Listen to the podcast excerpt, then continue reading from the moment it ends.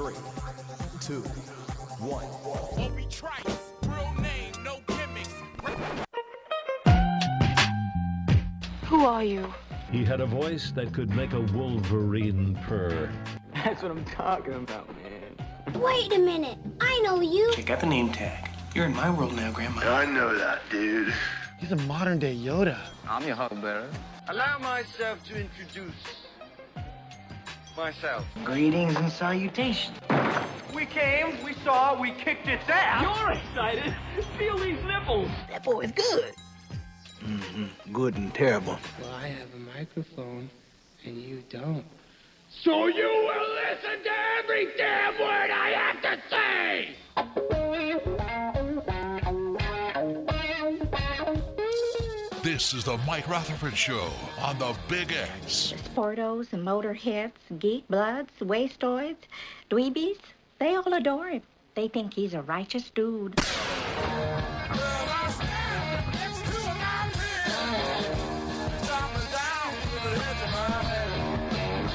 All right. All right. All right. All right. All right. One more than we needed. You just gave one for Clemson, baby. One more. I'm feeling good. One more than the four demanded. Four game win streak, four all rights, one for good measure. Welcome in, everybody. It is Monday, November 7th. This is the Mike Rutherford Show coming to you, as always, from the University of Louisville College of Business Studios. Want to get paid to get your MBA? Or at least have it feel like you're getting paid to get your MBA? Find out more at business.louisville.edu. We're here from 3 until 6. Rocking and rolling on 1450 AM, 96.1 FM, streaming all over the land. You know it better as the Big X. And folks, the good times are here. Not only do we have a Louisville football team riding its first four game win streak since 2016, bowl eligible with three games still to play, but my goodness, college hoops are back today. We got games going on right now. We got the women's basketball team. We'll get the TV rocking uh, up here at about 5 because they're going to take on Cincinnati on the ACC network to kick off their season at 5 p.m. Men obviously open their season on Wednesday night against Bellarmine, but we've got college basketball back, college football rolling. It's that time of the year where both are going on at the same time. It feels great. Man, think about just like five months ago, how much we would have killed for a day like this. The good times are here. Let's embrace them. Let's open our arms. Let's give, as Josh Pastner said, if I could hug a win, I'd give it a hug. I can't, but I would. I would hug this time of the year if I could. I can't, but I'm doing it virtually in my mind. Trevor Kelsey is with me, as always, rocking a New Jersey Devils t shirt. Always on top of the the applicable team to wear on a day like this. Uh, TK, how was the weekend? How are you feeling? Um, pretty good. Had a good weekend. What I remember of it, got uh, got some new sandwich meat in. So, to be honest with you, the last forty hours was kind of a blur. Uh, so some good some, some some some good pastries in, as you could say. Some new sandwich meat. Yeah, in? you know, got some it's a new deli meat in, so it was kind of kind of some really strong deli meat. Okay, had me a sandwich. Trying At to, first, I thought you were being literal. No, no, I'm being trying trying to bounce around until the five o'clock hour. Uh, why at this, at this point? at this point, why? That's the strongest salad I've had in a while. But uh, yeah, had a uh, had a good weekend. Had, had a solid weekend. fun weekend for sports. Good. And uh, I kind of wish I had Creed Open Arms queued up right when you were going to that little, little with arms wide open. Open. You know what we do need at some point today? We need we Weekend Liberty Bowl. We need to, I gotta find. It's a bowl eligibility tradition. We got to make it happen. We were we're at six wins now. We're going to a bowl game for sure. Um, which I gotta remember. I never can. I always have trouble finding it when I want to look it up on like you. It's only one video. It's on YouTube. I know, and I never can remember what to search for it. If you just search "We in the Liberty Bowl Louisville," it's going to come up. You'll see Okay. it. Uh, you don't. It doesn't take precedence now, but I'd, li- I'd like to hear it at some point today. Well, I might, I might just play randomly throughout the entire day. Let's take a moment. I'm fine with that. Let's take a moment to we acknowledge talk about something no matter what, and I'll just play it just randomly. a month ago around this time.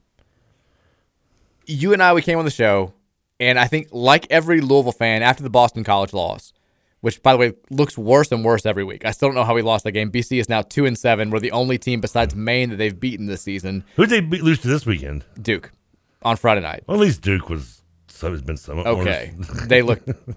Every time I watch them, I'm like, how the hell did we lose this game? They look atrocious, but we lost that game. Found a way, and at that point in time, Louisville two and three overall, zero and three in the ACC, the only ACC team to have multiple games played and multiple ACC losses without a win. It was as low a time. I think. It, it, I don't even say. I won't even say it was low because we felt like we had found the the, the clear answer to the Satterfield conundrum, which was he's not the guy, right? I came on the show. I put the tweet out there after the BC game and said, "This is this is the game." I've been trying to give the guy the benefit of the doubt. I've been sharing my opinion that I don't think this is going to work, but I've been willing to say we don't know yet. I'm hoping to be proven wrong. I'm holding out hope. Got to let the cake bake. All those cliches. After the BC game, I was like, "It's it's done. We have our answer. He's not the guy. We're to play out the rest of the season, but this has now become an irreconcilable marriage. Marriage. We know where this is going, and reports swirl that next week that if he loses to Virginia on the road without his starting quarterback Malik Cunningham, he's done. Right, right. We'll never know the accuracy of the, of that report. I've heard things both ways, but locally, everybody here denied it. But there were some people nationally who were like, "I don't know, I've heard." So that was it was believable at that time that Scott Satterfield could be fired midseason. Louisville wins. Louisville now three weeks after that game sits here at six and three three and three in the conference, being talked about nationally as one of the hottest teams in college football, and all of a sudden is staring down a final gauntlet of Clemson, NC State, and Kentucky, three teams that have either been ranked uh, recently or are ranked currently. Kentucky's the only one who's not. and suddenly it doesn't look Losers. it look it's still daunting, but suddenly it's not quite as ooh they may lose all these games by 50 as it appeared a month ago. There's talk now. I mean, we know we're going to a bowl game. And there's talk now, like, could be a tier one bowl game, could be a tier two bowl game. Let's see how the rest of the ACC plays out. You win two of these games, you're eight and four. You're getting top 25 votes. You could be going to a, a bowl game that looks much, much better than the one that you thought you didn't even have a shot at a month ago. And I think I will take this moment to first and foremost congratulate Scott Satterfield and everybody because, my God, it's the first four game winning streak this program has had since 2016. It's the first four game winning streak this program has had under Scott Satterfield. And I think it's one of the least probable four game winning streaks in the history of Louisville football. I think that's safe to say. Bryan Brown, clearly, an apology is owed. I, we were wrong. I don't know how much Scott has, has, has had. I'm, I'm, still leaning more towards Scott's D than I, I say am. we as in like Louisville fans, not you, because you're yeah you're never going I, to give it. Well, I, I, I held on longer than anybody though, didn't I? Not really. Well, I held on pretty long. I don't think so. Um, I should have. But all these, and I, I, I keep seeing U of L football that you know they're like, oh, the we didn't listen to the outside noise. You shouldn't. You shouldn't be listening to, to the the good positive noise right now either. You should be. It should always be what happens in the locker room is the most important thing. Let's keep it there. Let's let's shut out the all the outside noise. We have jobs to do. We have to give our opinions on things, and a lot of times we can be wrong. The show, especially, I think we're wrong more times than not, which is fine. But we have to give what we think is an accurate gauge of the climate of the program. And the amount of people that I'm seeing now that are like, "Oh, I believed in this team all along." I'm like, "No, I don't. No, you didn't. Go check the tweets. Go go check your thoughts. Like you, we all wanted to be wrong. We all wanted this to happen, but I didn't see this team winning four games in a row. I didn't see them looking dominant during the stretch. This is, this is the other thing. They've won four in a row. All four have come by multiple scores or more. We haven't had to eke out any of these victories over a top 10 Wake Forest team, a reigning ACC champion in Pitt, a Virginia team that was looking pretty damn good defensively on the road without our quarterback, and a James Madison team that was ranked just three weeks ago. We have run through all four of them. The Pitt game may be a little bit misleading with the late touchdown, but still, the point stands. It has not taken a last second field goal or a fluky turnover with three minutes to go to win any of these four games. Actually, you did you, you did predict this. I, I, have, I have the proof in my in the text thread. Really? When I texted you right after the Pittsburgh game, I said, "Look, we actually got off the mat for a ten count and coming into a fourth quarter." You replied nine and three. I did. There you go. that was you, you were right there, man. You knew it. Maybe being a little bit facetious. Uh, yeah, yeah. You know what? That's when you take the most credit for it. it's like when you know, I was just you when you use the drunk excuse. I uh, don't don't don't take it serious. I was drunk, but I liked it. Well, I meant it. Here's so we sit in here now at six and three with greater aspirations on the horizon. The Clemson game looks more winnable than we thought it was going to. Certainly, four or five weeks ago. Uh, I, I, hate that they lost. I'll be quite frank. I, I wish they would have because if they're going to be, they've looked vulnerable in the past this season, and if they're going to look vulnerable, I just as soon have them be ten and zero, and with the college football playoff dream just within their grasp before going to go there and, and take that away from them. Now they're hurting after the Notre Dame loss and you know, probably out for blood, but whatever. It would have been nice to shatter their home winning streak and their BC and, Exactly. their, and their tournament hopes all in one foul swoop. But But you mentioned the, the 39 game, I think it's 39 now, home game winning streak. It's still a, like, we would make them, I still don't believe that they storm the field after losses. Like, they're like, win or lose, we storm the field. I'm like, no, you don't. I, I've never seen it before. I want to see it firsthand this weekend. That's still my motivation here. But certainly that game, I'm not saying, I'm not predicting a win right now, but it's certainly, we're only a touchdown underdog. The spread has gone towards us as the, after it opened a couple not, of not days if, ago. Now, if you bet it like I did before Saturday's game on last Friday and you got 13 and a half. The fact that you're betting on Louisville makes me less confident. we need you to keep betting against Louisville. But the NC State game, I mean, I know NC State takes care of Wake Forest this weekend. They still look, again, to use the word, more vulnerable than we thought they were going to now that Devin Leary is out. UK, not, I'm not, I'm not even going to go there yet, but they have not been playing great recently. My point is this there's a chance for us to spend all offseason looking at this this final three game gauntlet. There's a chance for us not to just win one of these. There's a chance for us to win two. Now, is there a chance for us to lose all three? Of course. We're probably going to be underdogs in two of the three, maybe all three, depending on how NC State, I guess, the, the- how we look this weekend, how they look this weekend.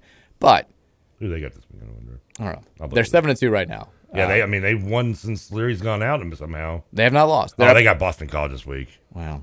Watch them lose to BC too. Who knows? yeah, really. But the however it's happened, however much input Scott Satterfield has had with the defense, the special teams, whatever, however much you know Lance Taylor has put in input, whether it was that or it was just nothing, and they just started playing better. They just started minimizing the the, the crucial mistakes that plagued them against BC and against uh, Florida State. However it's happened, cannot tip my hat hard enough to everybody involved with U of L football for getting us to this point. Even if they lose out, getting to this point was they've shown an unreal amount of grit, determination, every cliche word you can toss out there. It's been a fun as hell four weeks to follow. I'm thankful for it. It's fun to have hope going into this final three game stretch. I did not think that we were going to be in this place mentally when college basketball started and we got to the month of November. Props to you guys. It's been awesome. Let's keep it going. I feel good. So you say we're going to beat Kentucky? No, not yet. Not saying that. That is not what I'm saying. It is nice to be excited in November for It football. It feels right? good. I mean, it feel. It, I, I, mean, I, know I guess we were in, in first year. I guess we were a little bit for sure. I'm trying to remember how we To a lesser extent last year. I mean, year. I know Kentucky beat the crap out of us, but I can't remember. we won the Syracuse and Duke games right before that, which is what got people's hopes excited, going a little bit.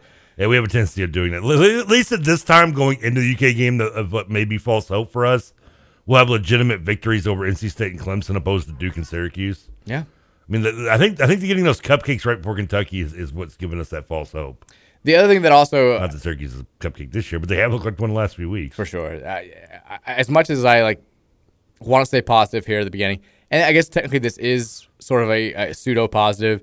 I also now can't help but think about how much we should have won that BC game, and to a, a slightly lesser extent the Florida State game. The. Florida State one too really. This could easily be me. like an eight and one Louisville team going into this. Like, like this could be like for the ACC this weekend against Clemson. We could be five and one in Oh, conference it's gonna be play, one of those shows. and Clemson six and zero. Like, but I mean, am I wrong? I mean, my six and zero bowl prediction start doesn't look too. Uh, looks like it should have been. I should have said six and zero finish. But no, but seriously though, like, look look at look at those two games. Am I wrong? What that we should have won? we had both games? those games won. Oh yeah, This could easily be an eight and one Louisville team, and you could say, that well, they, they would be a fraudulent eight and one, maybe, but they still would be an eight and one team that would be in the top fifteen, taking on Clemson. Like this would be billed as like the battle of the ACC, and there's a part of me that can't let go of that, but it's okay. I mean, the only team we've been I don't been outplayed in was Syracuse. Syracuse, that was it. Yeah. and I still don't understand what happened there, but you know. I'm glad we went away from whatever it was. I guess the offense. But the, let's. the uh, Florida and Boston College were just the last three years exampled in, in, in this season where we just we have a game like you said we have a game not just not maybe one but at our at our at our feet and we just can't prevent the big play. Can't make the big play. we just step on the it. bag the flaming bag because we just don't realize over and over this full of poo. Yeah. Let- Let's talk about James Madison on Saturday specifically. Uh, Louisville comes out, and the first half, I'm I, I'm every talking point that we had last week about why do you schedule this game? You know, this is a dangerous opponent, especially coming off of you know, the, the biggest win in program history since probably Lamar left. Why are we doing this? And it's ten to ten, and I'm I'm sitting there thinking like this is this is silly, this is dumb. I'm so mad about this.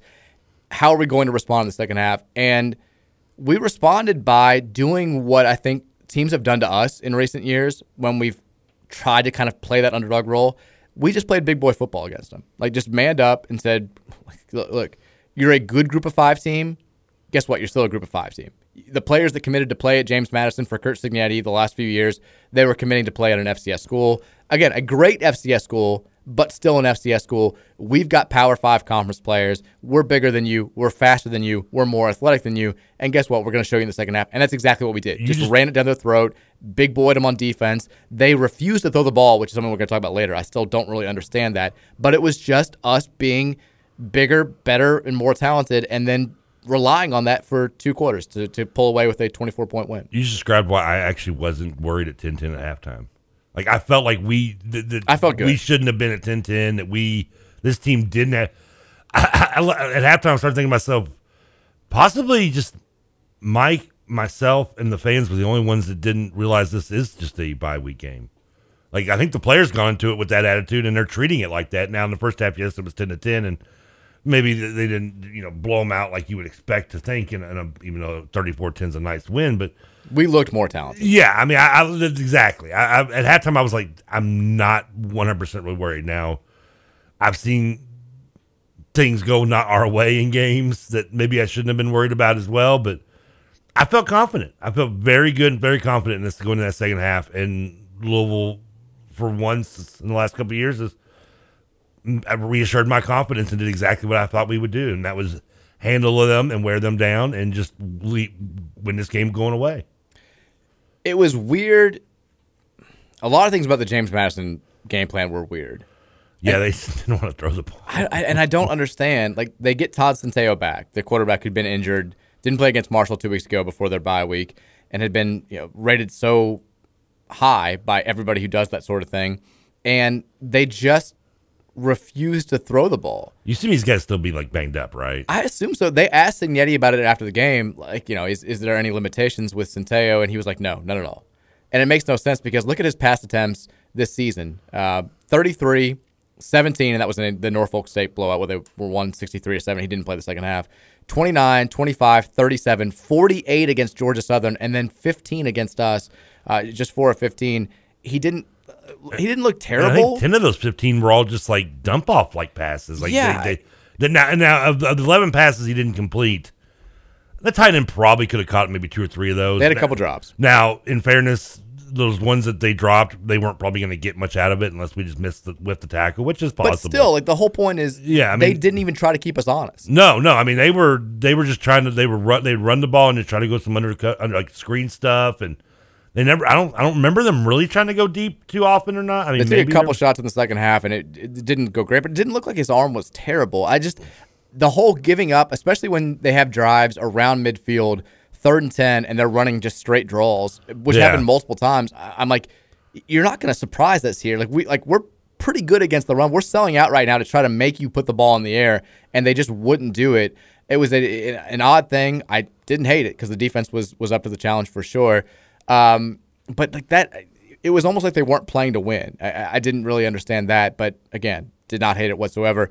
Offensively, for the first time this season, we have multiple rushers go over 100 yards. Tiyon Evans uh, does play and goes nuts. 10 carries, 126 yards. Had a 71 yard touchdown run. Busted one for the, the you know the second week in a row. Jawhar Jordan also plays very well. Carries 17 times for 117 yards. He Had a long like of he looked 26. Like, like a small power back too out there, did he not? He runs hard as hell. I, I, mean, I you- love the you- way he runs. He was supposed to be the, the speedster, you know, finesse, hit the corners, stretch out outside outside zone running guy, and you know He runs very hard. And he, did, yeah, he is. I was I've been pleasantly surprised to see that. Trevion Cooley was not available. I sat out for personal reasons. They said um, Malik Cunningham also interestingly. State game. no, I- interestingly, Malik Cunningham does not rush for any yards. 15 carries, zero yards. He does throw the ball okay. I mean, all things considered, certainly better than he has in recent weeks. 14 of 20, 223 yards. His first game with more than two touchdown passes. Uh, he finishes with three touchdowns, zero interceptions. Uh, Tyler Hudson, big time game. Finally, he gets really going. Six six catches, 142 yards and a touchdown. Mark Huggins Bruce had uh, another touchdown catch, and then Isaac Martin, our boy from from Trinity, walk on spikes, gets the penalty. Who cares? Uh, props to you. Yeah, worthy of the spike. That listen, you score your first touchdown as a senior walk on. Spike the hell Yeah, spike. Just spike that. I'd have grown and grabbed it and spiked it again. Uh, the, you know, of, the, the Malik thing. If you you can, if you if someone wants to try to be negative about it, it's possible. You know, because he, I guess he said fourteen, technically fourteen carries, I, I, I, zero yards, negative yards, whatever, because of the sacks. Taking the sacks instead of trying to force the ball, I will take seven days a week and twice on Sunday for his deci- on the decision making. I don't want to see him lo- us lose, get get caught in, behind the chains because it does hurt us offensively. But I'll take that and him trying to force something or trying to scramble more and just if it's not there, just go down or just throw it away. I think, or just throw I it think away. that's what people want to see. a little And I'd like to see maybe more of that. But you know what? I'll take the lesser of the two evils and taking the sack. I, I like the fact that he got something going through the air late in the game. Like he had the the nice strike to Tyler Hudson for the touchdown that put us up, I believe, Probably maybe the nicest throw he's had in three years. And I, I was going to say because as dominant as we were in that game at that point in time, like the, the game was out of question. I think that I think that got the game to twenty seven to ten. That touchdown pass specifically, and he threw a great touchdown to Huggins Bruce too for the last throw. I think that if we hadn't, if we don't get it going in the passing game, we're not winning any of these last three games. And that was my whole point. I, I said it was like the, the pass to, to Hudson, a big play, obviously for this game, it, it pretty much put it out of reach for James Madison, but also we've got to get some confidence going in this traditional passing game because we can't run all over Clemson, NC State, Kentucky the way that we've run over James Madison. Or, I mean, honestly, Wake Forest the last couple of weeks. We've got to keep them honest with Malik's arm, and he has not been doing that recently. So to have those last two throws in the fourth quarter, I it seems like a small thing because all it does is change the final margin. But if it builds his confidence to the point that he's throwing the ball effectively this weekend against Clemson, next weekend against NC State, and then in the finale against UK, then maybe we point to that. It here's a basketball comparison since it is opening day. It reminds me a little bit of at the end of that Duke game in 2013, the Kevin Ware game, the Elite Eight, where Luke Hancock finds Tim Henderson for the open three. He drills it a little bit of confidence there for him going to the Final Four. Maybe he doesn't make those threes against Wichita State if he doesn't have that shot against Duke. Maybe he doesn't take those threes against Wichita State if he doesn't have that shot against Duke. Maybe this is that same type of little confidence booster. Shooters got to see the ball go through the net. Sometimes passers have to have a couple of nice strikes to receivers that are open late in a, blowout win to get that confidence going. However, it happens, we clearly have to get this passing game rolling a little bit more going into this final three game stretch. And maybe the end of Saturday's game is just the jumpstart that we need to make that happen. Yeah, I'd like to see more of that that that Harrell pass. Still, I mean, I rewound it a couple times and watched it. It was the the slide step into the, The pocket. The the one to uh, whatever uh, T T Hair T Har or whatever his name is. I keep wanting to call him Harrell. I know because I keep thinking of the our, our Huggins Bruce? No, the uh, what's his name? Hudson? Uh, Hudson. Yeah, I keep wanting to call him Harrell because because he kind of replaced Harrell that went to Alabama for us. I know we're six games in the season. I'm still doing it. Get over it. We're nine games into the season. It's that too. but the, the sidestep he does. How high are you right now? Not that. Not as high as you think I would be. I only took like two hits, and I was at like at like 130. I didn't need, didn't need a real answer. I'm honest, man. Come on. I mean, I haven't had my chicken bacon Swiss sandwich yet. Yeah, we need to get some food in you. But yeah, I had my mellow yellow. But the, the, the little sidestep he does step up and then and right when the guy coming up in the pocket. I mean, the, one of the nicest throws I've seen Cunningham make in probably six years, maybe in Louisville. It was a great throw. I mean, the just- second one was too. The Huggins Bruce, the, uh, the, the, the, the fade route, yeah. the fade. I mean, yeah, exactly. Because I mean, that's something he hasn't really accomplished. It's nice to see him do it. Like you said, a shooter hitting a free throw. Let's see if we can. Because we don't need. I don't need him out there throwing the ball sixty times. No, I've said it before, and you, you think I undersell this, but I mean, I want Malik throwing no more than twenty to thirty passes in a game. Well, 20 30 is a pretty big disparity. Uh, yeah, but he threw twenty in this game, did he not? He did, but I mean, usually when we are at our best, he he throws somewhere around that twenty in that twenty to thirty area. When he has to throw any more than that, we're in trouble. And then maybe we've won games where he has thrown more than that. he's only thrown it more than 30 times one time this whole season. So he's been he's been in your range every What- single what's our record? game. Uh, well, we lost that game. To Florida State. So we are six and two when he's throwing between twenty and thirty passes. There you go. I Like, mean, just saying. I mean, we've we've also like, Hopefully closer to twenty. You, and you thought you thought it was crazy when I said throwing around twenty passes was way too few. Well, I'd still do. I mean, he hasn't. He's never thrown like this was the fewest passes he's thrown in a game this season. Mostly he's what the twenty to twenty five probably. He's right around uh, yeah twenty to, to well he's twenty eight against BC, twenty nine uh, against uh, UCF, uh, twenty eight uh, against or twenty three against Wake. Yeah, I mean That's that's I mean that's where you need to keep him in his wheelhouse, and you you keep him at twenty to twenty five passes. I'm only needing needing ten of them complete, ten to fifteen of them completed. Yeah, I mean, ideally for sure, but like like I said, teams are the teams we have coming up on the schedule aren't going to let us run on them the way that that James Madison. Is. We're gonna try though. Well, we're always going to try, but like, I mean, these defenses are better than the ones we've been facing in recent Well, weeks, Clemson's the best defense we'll play all year. for sure. And UK, I mean, we know what their defense has done to us the last few times we've played. NC State's defense is, is lights out as well. Ideally, I think yeah. I mean, you'd, you'd love to have Malik throw it as few times as possible. You'd love to have more of a run. This is a run first offense. You'd have Let's uh, run second too. kind of. I mean, at its best, I guess. But we also need you need either the run game to be rolling, or you need the defense to be getting. I mean, you don't have to get eight turnovers like you did against Wake Forest, but you need to be getting them multiple turnovers like we were in every game before this one. Which, by the way, the turnover uh, stat, we finally have our third win under Satterfield where we lost the turnover battle. We turned the ball over one time. They turned the ball over zero times on Saturday, and we won by uh, by, by 24 points. So this is now Louisville's record three and 17 under Satterfield when losing the turnover battle. I believe they are 18 and two when winning the turnover battle. So still a big thing, but goes against the stat a little bit there. We're okay though. Let's get some. I'm okay. Are It helps okay? when I mean they're not throwing the ball, so I, I mean we can't get interceptions when they're not putting the ball in the air. So only so much you can do, and the defense certainly did their part once again on Saturday night. I mean, I had a good weekend. Lou had a good weekend. How was your weekend in general? You didn't go into much detail when I asked you. It was good. It was solid. Yeah, yeah, I mean, Lions got a win. Lions won a football game yesterday. Beat Aaron Rodgers. We beat James Madison. They beat Aaron Rodgers. Damn right. Uh, we had pictures with we had family pictures on Sunday. Oh, the the Sears portrait.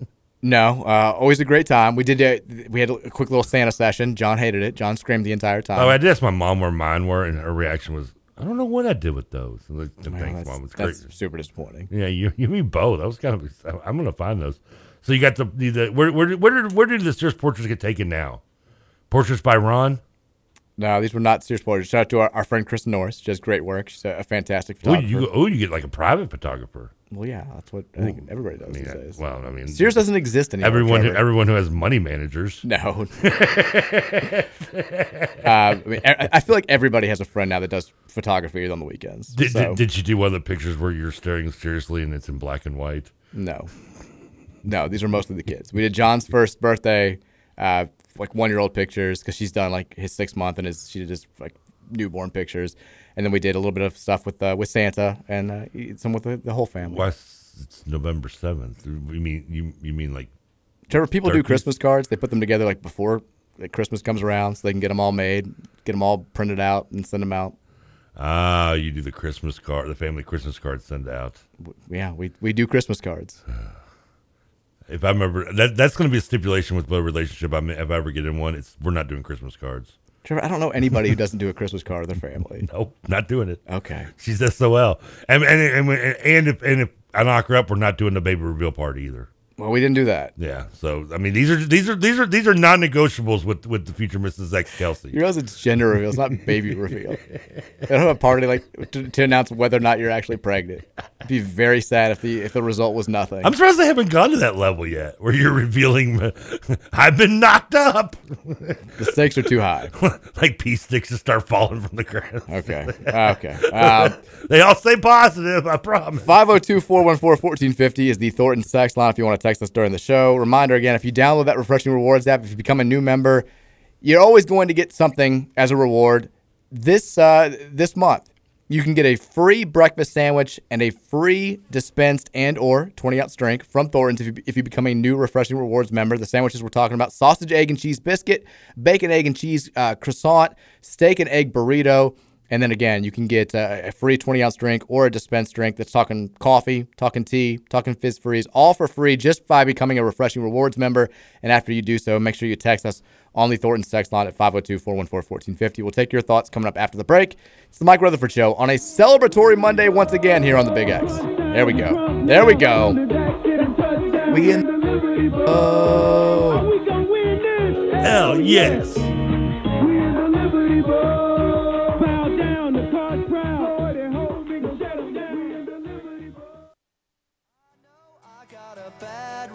Reputation and it isn't just talk talk talk. If i could only give you everything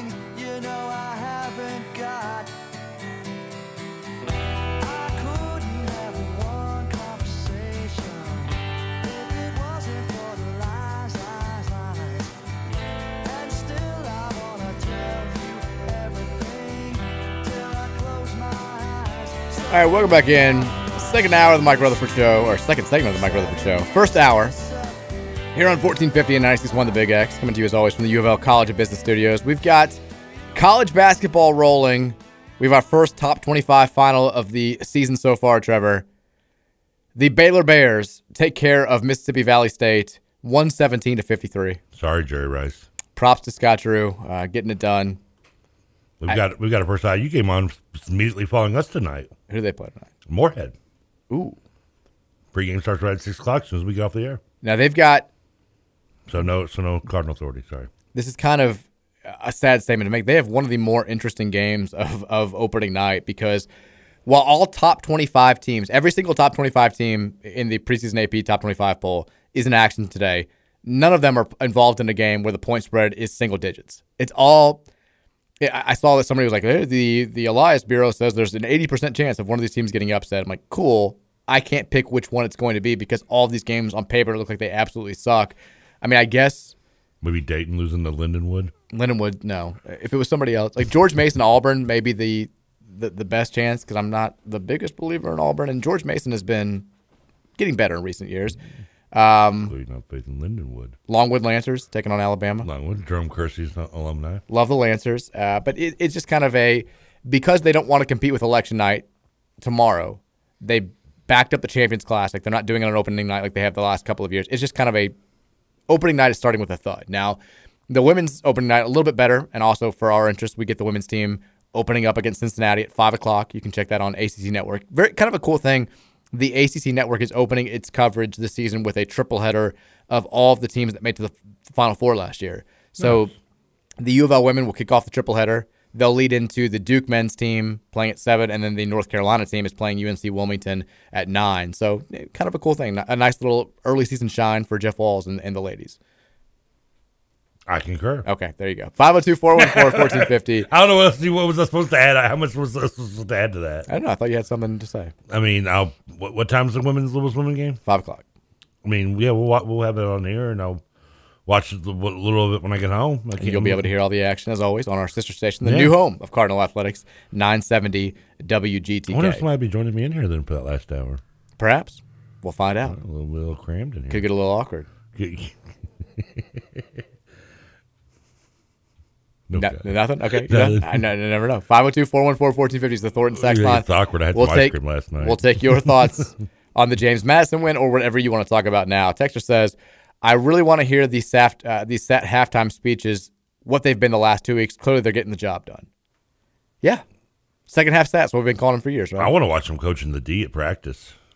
You want to see Scott Steve? I want in action. Yes, I want to see it. In, yeah, I do, and not just from like one, you know, from the behind angle. I want, I want from like a moving camera.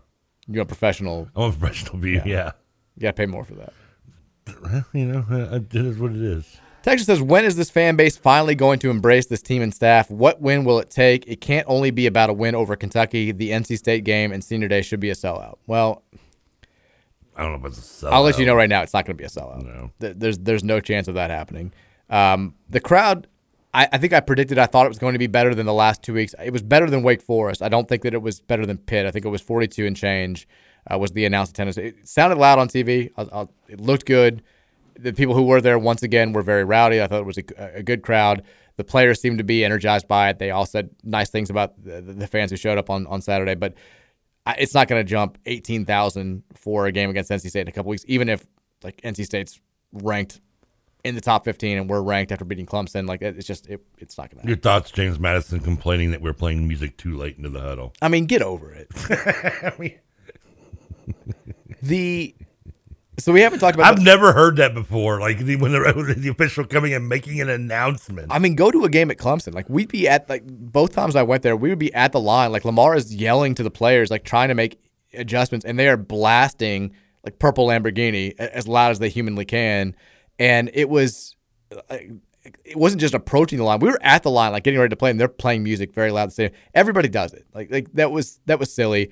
And then also we have to talk about first of all the Malik play with the the linebacker riding him into the wall and Yeah, Malik grabbing him by the face mask, all that stuff they say after the game, Scott Satterfield comes out and says definitively, both in his post game press conference and uh, I think whatever he was talking, uh, ACC conference call today, and says that the official comes over to him and says, We didn't want to, to give Malik a penalty, but we got the call from Greensboro. They said, I'm like, What? They specifically, when we're talking, that's what we were saying going into the replays that you can't.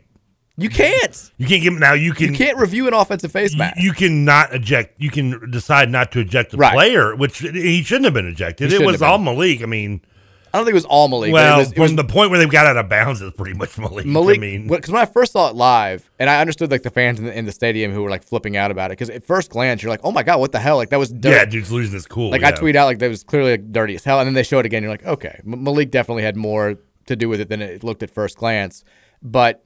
I, the other guy could have let go as well uh, earlier in the play. Like I, I think he he's he didn't. I mean, the momentum's. They both deserve to be penalized. I think is, is the I think they got to the right ruling, but they should not have had an opportunity to look at it. And also, why is Greensboro chiming in? Get out of my face. I hate this league. I, I really do. I cannot stand this conference. It's the worst. Get us out of here. Get us somewhere better. But like that was super super annoying. Did we ever find out what happened to the guy that got that got run over when they went into the, into No, the but he took a blow and a half. He did. They never. I was kind of curious what happened. I mean, I hope he's not going to sue. Thank God it wasn't Cowgill. he just took. Now there is.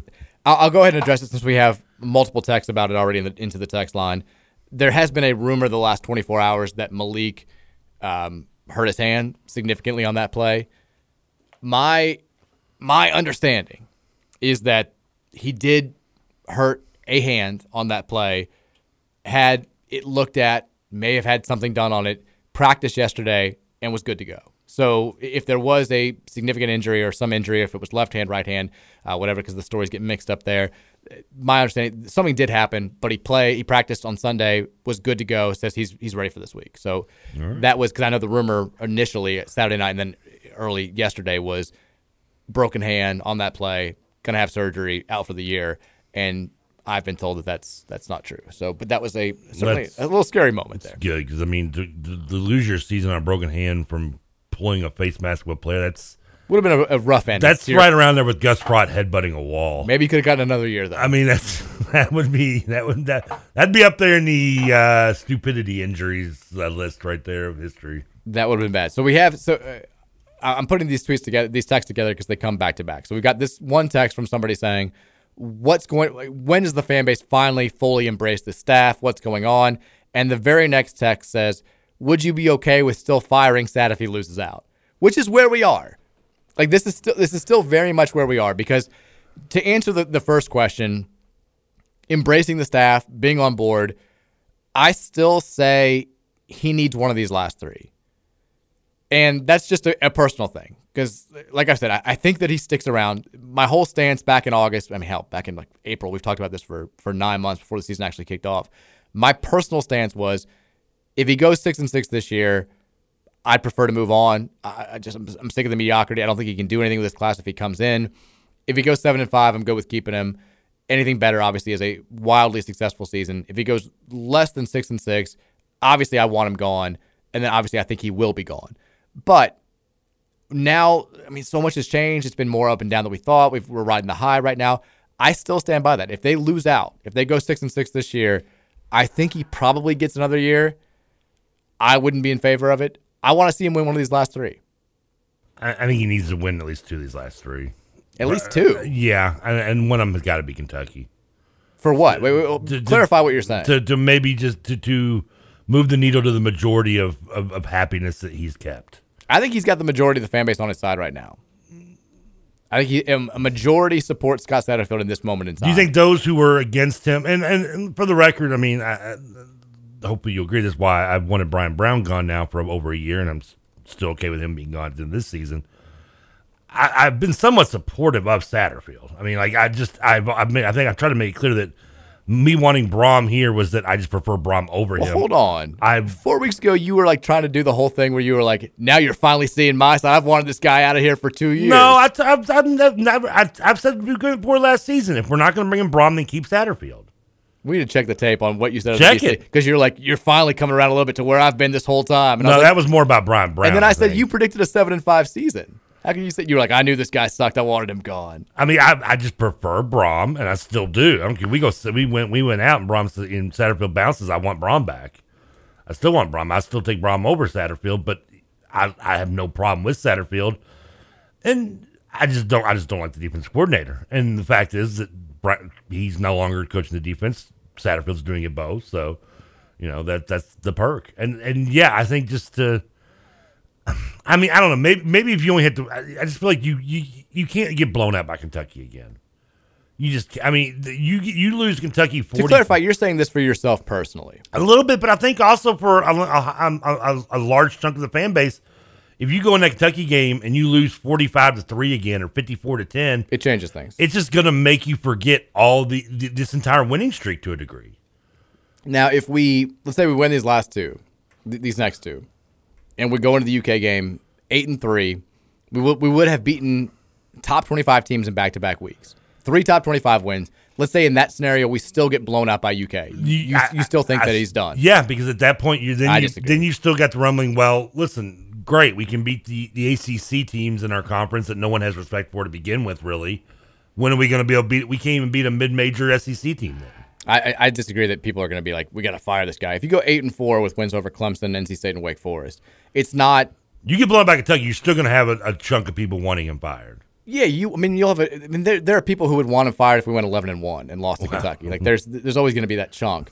But I think that a majority would be satisfied with that. Not just satisfied, would be happy with that season. It would suck to, to end the season that way for sure. But once again, nobody was saying that Satterfield needed to like get the program to its final state this season, like the, the highest possible state that he can get them to. I think they just wanted to see some definitive signs of progress, and going eight and four would certainly achieve that. Now, losing to Kentucky in that manner would absolutely suck, and there would be things that would be said after that game for sure. I I think to- overall, I think we'd be able to see the bigger picture. Now, if you go, if you lose these next two, and you get blown out by UK, or let's say you beat NC State in kind of an ugly slapfest game where they don't look like they're, they're good on offense because Leary's out, and you lose to Clemson, and then you get blown out by UK, then I think people will will be a little bit more upset. But if you win these next two, man, you'd love to be competitive with UK. You'd love to win that game, obviously, but I think that big picture, people will see things more realistically. I wanted to see more than just progress, personally. I mean, I, I wanted to see progress in years two and three, not in year four. I mean, year by year four, I don't expect to just see progress. I expect to see some results. You said you were fine with seven and five going into the year. Yeah, see, I'm fine with a lot of things in life. You're I mean- all over the place today. we, can, we can not pin you down on anything. Uh, by the way, I put up a. Uh, you should see me playing tag. I do this once every three months, and then I act like it's the a question of the day, like we do it every day. Rutherford Show question of the day. It's now on Twitter at Card Chronicle.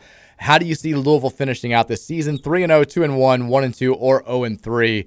Uh, I'll ask you straight up. I mean, I know we'll get we'll get into the Clemson talk as the, as the the week goes on, and then we'll talk more about the the last two games once we get there. But right now, where it stands, NC State, Clemson, UK to end the season. How does Louisville finish this? Do they get one win? Do they get two? Do they go in three? What, what are your thoughts? Realistic in me wants to say one and two. That's where I'm too. I'm thinking one and two. I, I'm thinking I would if I had put them in order, I'd say one and two, two and one, zero and three. Last being 3 0. I'm probably and that one win being NC State, probably. I might, and this this sounds like negative, terrible fan. I might be more. I think one and two is the most likely. I might go zero and three before I go two and one, um, because I mean they're going to be underdogs in two of those games. You, you assume that they're Yeah, we but know they're underdogs on- against but being on the road and you're going to be underdog regardless, probably. So I mean, Yeah, but I mean, they are expected to lose those those two games Yeah. for sure. NC State is going to be very close spread. Um, I mean, it's, it's I mean, they they they're going to be going on a three game winning streak without their head starting quarterback, and one Yeah. of those wins is a win against a team that we have bra- are bragging about as well in Wake Forest. Yeah, I lean more towards 0 and 3 being more likely than 2 and 1, but I can see people I, I can see why people would say otherwise. I still like right now if you're asking how I think like I I don't see them winning this weekend. I think they're going to beat NC State and I can't I can't rightfully pick us to beat UK right now. I can't. I can't. I'd love it. to see this confidence go. I mean, I feel like we're just like Boston College was like that that bottom of the barrel moment as an alcoholic, and we just like we just we realized like we we, we don't need this, and we're like on like now what uh, a six a six game uh, chip uh, on on on the wagon, and, and I don't want I don't want to fall back off. Yeah, none of us do. That's why I, th- I think that you have to, you absolutely have to win one of these last three.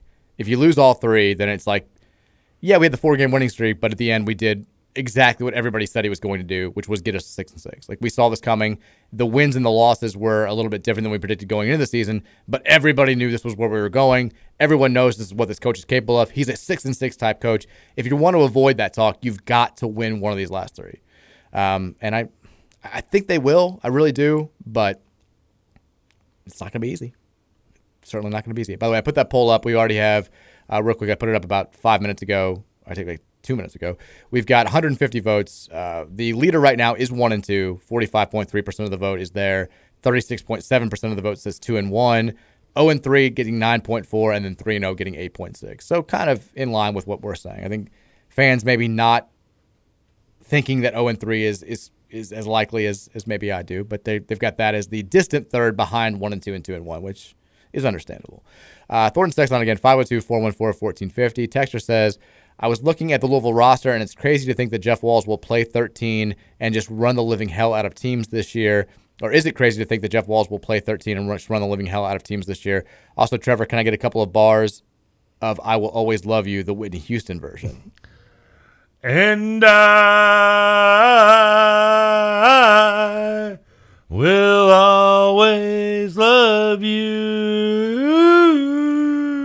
Better than I thought it was going to be. And I will always love you. Better than I thought. Better than I thought it was. He's only saying that in the shower. You should be privileged. Uh, as far as Walz playing 13, I, I can't imagine he's going to do that this year. I know they, they have a super loaded roster. The, the spots where they did lose players from last year, I mean, they bring in uh, a number of, of transfers. I, I guess the biggest being um, Morgan Jones from Florida State. They also brought in Josie Williams from uh, Utah. Is it Utah Valley was the name of the school. One of the Utah schools. One of the Utah schools to help out inside with with Olivia Cochran. I think she'll back We her up. enticed her with caffeine. We did. We- She'll back her up at that spot. Um, I I mean, we also brought in uh, who's it, pissed Chrislyn Chrislyn Carr from Syracuse because we always have to take at least one player from Syracuse every single season. Thank you, Syracuse. We love you. Uh, you, you keep you're the gift that keeps giving. We'll we love send you a there. Christmas card. And then uh, you know we returned a decent amount from last year's uh, Final Four team, namely, I mean Liz Dixon, Olivia Cochran, uh, Marika's back. Love, she's my favorite player on the team. Uh, and of course, HVL and Mykasa, like players that have been around for a long time. I expect Peyton Verhulst, a former McDonald's All American, she won the three point shooting contest at Louisville Live. She should take a gigantic step forward this season. If they want to play, you know, if they wanted to go ten deep, they could. I think Walsh will keep a smaller bench just because that's kind of his coaching style, and you'll probably see a couple of, of these ladies transfer again. It's happened the last couple of years just because they've been so loaded. They've lost McDonald's All Americans in the past because they don't have playing time to go around, and uh, that's just kind of the way it is here. But it all gets started tonight. Again, five o'clock tip off. We'll be uh, updating you when th- that game starts against Cincinnati on the ACC network. If you're wondering uh, what they've got ahead, they're going to play IUPUI at home on Thursday night at seven, and then on Sunday they will play at Belmont at five o'clock. That'll be an ESPN Plus game, and then they get started the week after that with the um, they play Gonzaga in the Battle for Atlantis, which is a loaded field. And it's gonna be a fun week for all of us. I we had so much going on last week, and we still do as well. This is, this is you know this is our this is our prime time of the season for sports radio, especially local. But we didn't get a chance to talk about. It. I did love Jeff Walz' comments when when when asked about the, you know, why haven't you won it Yeah. all yet? And he's like, listen, I, I, I- I don't care if you want to ask me because that means we're doing good. If you if people's expectations are why haven't you won it, it's a lot better than you know we want you fired. I mean, I, I also like him being I like, like he, I love the way he handled it. it's- and sarcastically being like, you know, like, like it's not like I'm saying, hey, go out there and lose Yeah. these games when we get to the final four. Like, I don't know why people think that like we just like, hey, don't try as hard. Now that we've gotten here, he's like, it's like, of course, like, I want to win it more than anybody does. I, I want to win the damn thing. It's still my goal. We just haven't gotten there. And also, like, it, it's What was the stat? We're one of only what four teams we'd have been. There's been like five Final Fours in the last like ten years or something like that. And when we've gotten there and we've lost almost every single time, I guess the one exception would be the Mississippi State team where we got screwed. yeah, that's the one. We, that's the one we actually won, but got they took Right. away, stole it from us. Yeah. Every other time we've been like decided underdogs against heavy one seed favorites. I mean, even last year, I know we were a one seed ourselves, but South Carolina in that game, I think went off as like a like eleven point favorite they or were, something. yeah, there was a double digits because I bet us. And then you know we're playing UConn at the peak of their heyday when they're beating everybody by 30 in national title uh, games. And you know the, the one year, the one that got away was that Mississippi State game because if they'd won, they would have played a Notre Dame team that they'd already beaten three times or twice that year by healthy margins the first time, and then the second time still decidedly the lost ACC tournament game. We lost to UConn twice. We lost to Stanford. We didn't technically lose Mississippi State. The ref stole it from us. So, but we were eliminated by the officials in Miss, versus Mississippi State. Who was the who was the fifth team? I'm forgetting that we South lost. Carolina last year. I said South Carolina. Mem- UConn twice. South Carolina. I think said Oklahoma. I think said Stanford. Oh, did I say Stanford? Yeah. Was that the one that I subconsciously said that Yeah. one without realizing? Oh, was Stanford was the other one? Yeah. Okay. Uh, I mean, they're it's coming. Stanford's one of the and the Stanford Notre Dame are the other two like two of the teams that've been there five times that along with us. It's it's coming at some point. Like I, I think that as long as they continue to recruit like this, as long as they continue to, you know, react to Jeff Walz' teachings the way that they have been, like the game is equaling out. You're seeing less and less of these just dominant teams that are so over the top favorites. I think that eventually U of L is going to uh, Be- be they'll- that they'll get that title. Yeah, be the, either be that team or win a national title in a year like the Mississippi State Notre Dame year, where you've got five or six teams that can all theoretically win it. Mean, we've we've moved up into that area, so For sure. Uh, Texas my Coach Stat does not want you picking them to beat UK. Will be much sweeter when it happens. Well, so. I mean, I, again, like I'm not, I'm not rooting. For, I picked UK to beat us last year. I wasn't rooting for it to happen. I was, I was still pretty pissed off when we got our asses handed to us. You were rooting for it. Yeah, you you got to pick us to win every game. Uh, I, I mean, we we picked us to win this week finally, and we actually won. and we won. See, no curse there. What was? I think we were. No, I guess we were both similar on our score, but we we didn't give. I think we both gave James Madison too much respect on. I said thirty to twenty. I said like I think I said didn't I say 34-24 something like that 28-21 or something like that. By the way, you don't want to talk about the pick segment. How did I do that bad? You, we had again, we had three games differed. I won all three this week. Who did I, who did we miss on the differ? Uh, I went eight and two this week. You went five and five. I know, I know, I know. I I know. I got like you missed. I, I took Kansas over Oklahoma State. Saturday was not a good week for Trevor's gambling. I'll give you that. Uh, I took I took Texas over K State, and then I took Georgia over Tennessee. Yeah, Tennessee, Tennessee. Uh, we both lost Bama, LSU, and Clemson, Notre Dame. Tennessee almost. I thought I was going to get a backdoor from Tennessee, but it turned out all I did was get backdoored all day. Easy. Uh, All right, we talked. We, we got to go to break. We've talked over the top of the hour here. I hate the Big Twelve. We'll take a State, break. Oklahoma State. Them can Okay, it. okay, okay. We'll, t- we'll take a break. We'll come back. We'll hear from you more on the Thornton Sex line at 502 414 1450 and shift our conversation to hoops a little bit. It's the Mike Rutherford Show on 1450 The Big X.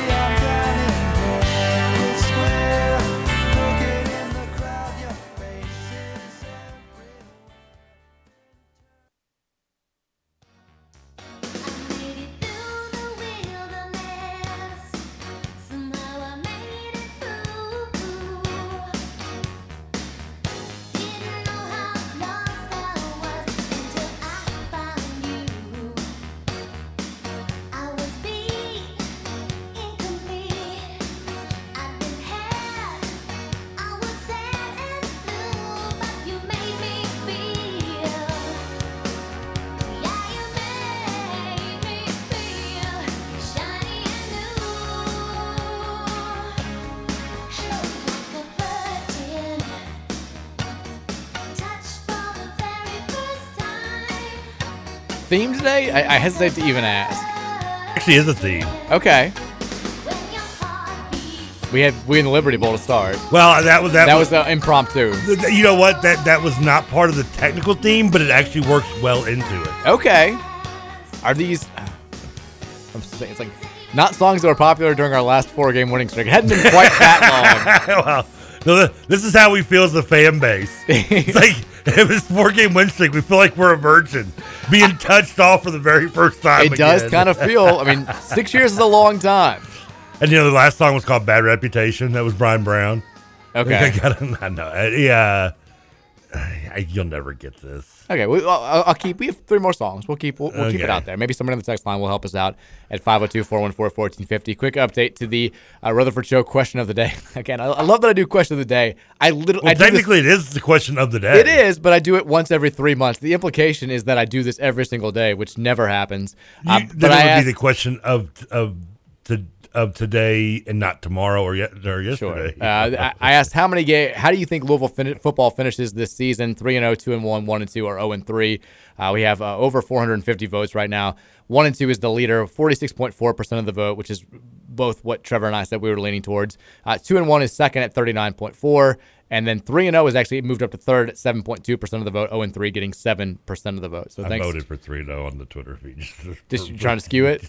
You're the reason why now three and zero is leading zero and three. That, that that whole vote, just your vote matters. Remember that tomorrow, TK. Just well, why why tomorrow? Tomorrow's election day. You did another vote of the day. Vote of the day tomorrow. The vote of the day will be everyone's vote of the day for the midterm. So election. after tomorrow, I'll, I'll stop getting text messages to my phone asking me to vote for somebody. the texts are ridiculous. I'm starting to respond to people by being like, "I was going to vote for her, but now I'm not."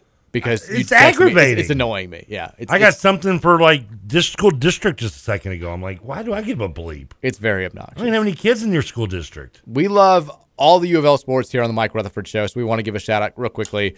Uh, Louisville Field Hockey had a great season, ended a little bit rough. They kind of they slid towards the end of the year, had a tough loss to Virginia in the ACC tournament. They were very much on the NCAA tournament bubble yesterday. They get in, one of the last teams to make the field. They will play Penn State on Friday at 2:30 in the uh, the field hockey tournament opener. Uh, only 18 teams make the the NCAA field hockey tournament, so it's a, it's a tough field to get into if you don't win your conference. But the Cards going dancing again. Hopefully they can make some noise.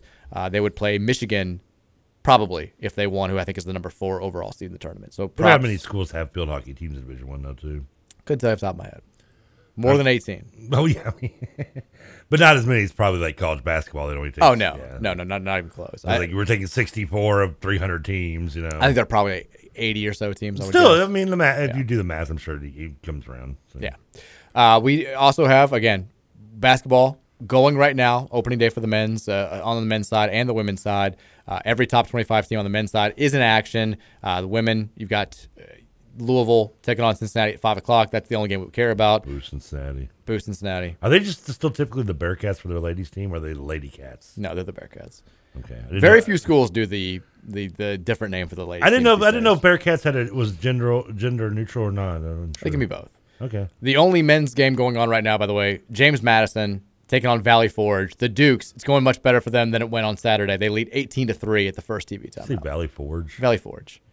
There was a pharmaceutical. This is like this is like a, like a Civil War tutorial. There was a there, there was a pharmaceutical school pharmaceutical school taking on Southeast Missouri State earlier today. The St. Louis College of Pharmacy, who I retweeted the tweet, their logo is hilarious. It's like a demon cooking up something in like a like, a little beaker. Walter White doing meth. It's unreal. Uh, that was fantastic. The women's team is taking on uh, the, the the SEMO women's team, and it was close in the fourth quarter, but uh, I believe SEMO pulled out the victory there. But shout out Simo, to- when, when's the name of the bad monkey in Planet of the Apes? you every time you say you say the same thing. Yeah, Wasn't it Simos? we looked it up. It was different, a little bit different, but yeah. The last time we talked about Southeast Missouri State, you made Oh, the exact same reference. yes, but the College of Pharmacy, check out that logo. It's fantastic. Uh, Thornton's text line 502 414 1450. We did not do a good job at getting to your text there, so we will try to do more coming up in this segment. Texter says, keyword. Hey Rutherford, any of these top 25 teams playing tonight an absolute lock to cover their spread? Not that I'm a gambling degenerate, but could use some advice, and I blame everybody else if I lose. Uh, opening night is a is a Sounds like a good gambler to me. opening night is a tough night to to gamble. yeah. Um, I mean, well, who does UK? UK plays Howard, but they might not have Tshiebwe tonight. I don't, I don't know. I have- can- oh, yeah, You can just play tonight, don't they? yeah, every like I said, every top 25 team has a game tonight. Um, I would Oh, yeah, s- so- I stay away from opening night. I don't know. I mean, it's just. I like UTEP to cover against Texas. How's that? That that's what I would go. If you're going to take any games tonight, go with the ones you feel most confident on large spreads. That's from UTEP is a 22 and a half point dog against Texas. Uh, I'll take the Miners to cover that spread. That's my one prediction. No, I would look at the games I'm most confident that the, the, the you're going to win the big spread. Also, I mean, Virginia, North Carolina Central, 24 point spread. I know Virginia's supposed to be better. They still aren't going to score a whole lot. And um, NC Central is one of the better, like, low major teams. Uh, LeVelle Moton is a fantastic coach. They're always very, like, dominate that conference. That would be one that I would also look at. So there you go. Two, two, uh, two, two tips there. Texas says, can Trevor join Mike's family for a portrait in his Latrell Sprewell jersey? Trevor has had too much mellow yellow to have a child. I would love to just get you in one of these pictures.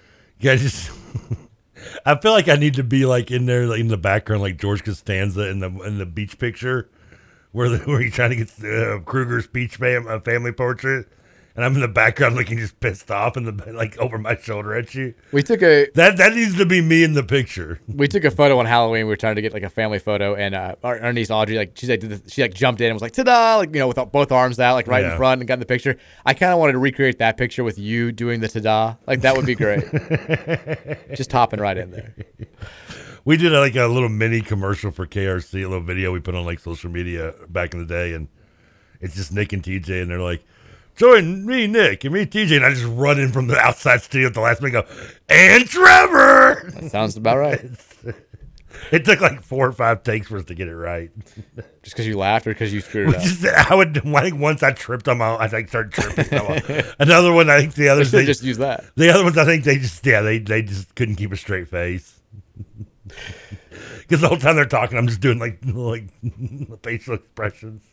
Texas says, was anyone else confused as to why they announced the Clemson Notre Dame final score over the PA at our game?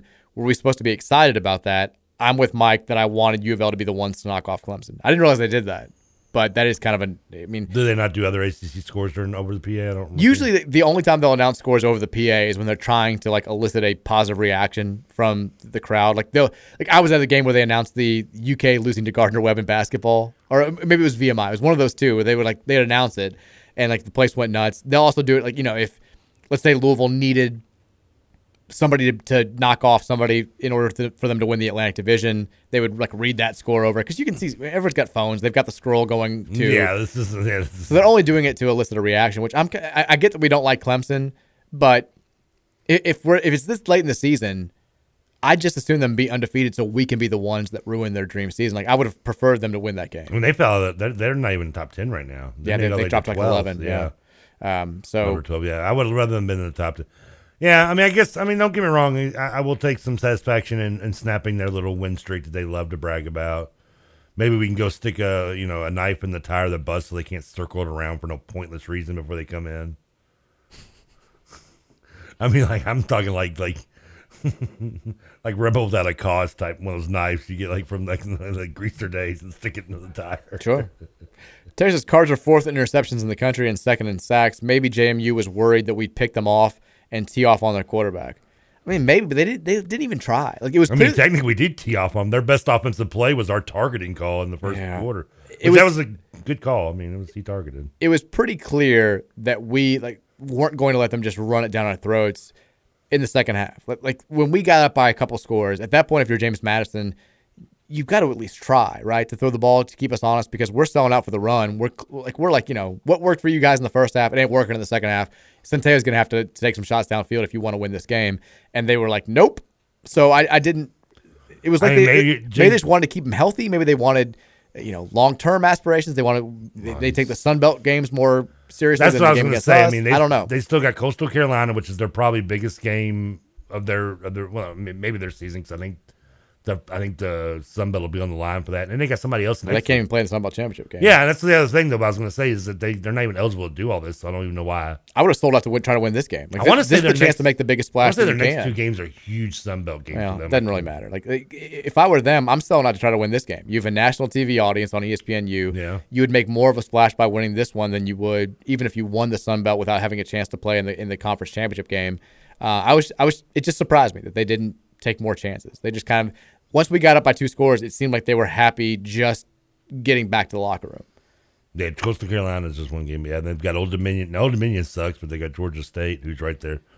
they're playing the, the two of their next three games are against the teams that are uh, right ahead of them and right behind them in their own division.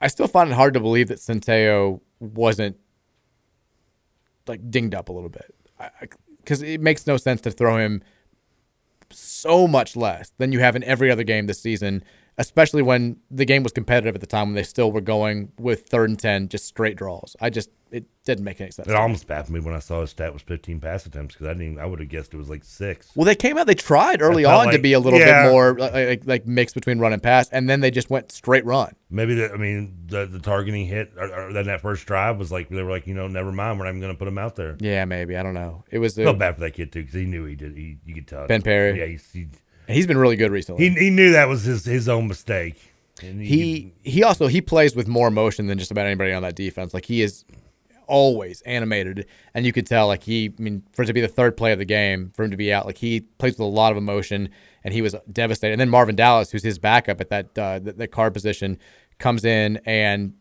gets hurt on the special teams play, like, like two series later. So we were really, you know, Nicario Harper, Harper, who transferred in the middle of the season, could have gotten some run on Saturday if he'd stuck around. But it was it was a little bit of a scary moment because Ben Perry's been very very good recently, and would have liked to have seen him out there. I mean, he, remember he was our biggest recruit from that class two years ago. He was uh, played a little bit last year, and now he's he's getting some run as a redshirt freshman. Texas we got two of three on the next uh, two of the next three on the road. Satterfield has struggled big time during away games. What are his big road game wins? Does he have any? At Wake seem more like a homecoming for him. That's the big one. The you know, beating a Well, I mean- ranked Wake Forest team on the road is the biggest road win we've had under Satterfield for sure. I mean, uh, yes, big road win game for Satterfield, home or away. It's just always going to be Wake. Yeah, Wake's the answer to everything So far. Like what, what's what's the best gift he ever gave his wife on an anniversary? Wake Forest. The I mean he the road stats have been bad under Satterfield for sure. They've gotten a little bit better. I mean, the second biggest road win that he's had has probably been I mean UCF this year because UCF now is, is top 25 team and uh, they had that they had their own lengthy home winning streak before we knocked them off. Deflated the bounce house. Deflated the bounce house, knocked them down. Like that would be that's the obvious answer right there. But um, I mean, and then third might be at Virginia this year. So may have saved his job. That is it's possible. Text says Trevor is a perfect uh, amalgam of the dude and Walter. He is high and aloof like the dude and constantly comparing unrelated things to his life. but instead of Vietnam, it's his 70 short lived jobs across Louisville. In essence, you are wrong and an a hole, Walter. Can I somehow mix Buscemi's character in there somewhere? No. You're not Donnie at all. You're out of your element, Donnie. I'm- you want a toe? I get you a toe at three o'clock with uh, with nail polish. I like that. I, I, I, you're comparing me to two of the most lovable characters in movie, movie history. I accept it. There's this watching Scott's D practice is called BTS in the industry, isn't it? The band? Korean pop group? Texas, the last game probably would have had a better crowd if the forecast would have been better. The weather ended up being fine, but I think it kept some away.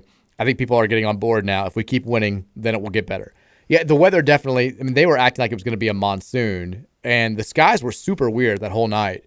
And it led to some great pictures right before kickoff, but it did look like like all hell was going to be unleashed on Cardinal Stadium. It rained a little bit, but it didn't rain nearly as much as they were predicting. It probably did keep maybe a couple thousand people away. Um, I just liked watching the game and watching it start to report the game. Like, huh? Like three or four minutes later, I just start hearing it, it, it, my uh, the awning outside my window. Yeah, it didn't last Like long. here it comes now. But it was bad there for a second. Um, but the the crazy sky pictures before the game were pretty unreal. I think that uh, the texter's right. Like we've had a couple of texts about attendance already that I've kind of glossed over just because I don't want to repeat the same conversations that we had last week. Like my stance is kind of I think it can get better if you win at a high level. That goes should go without saying.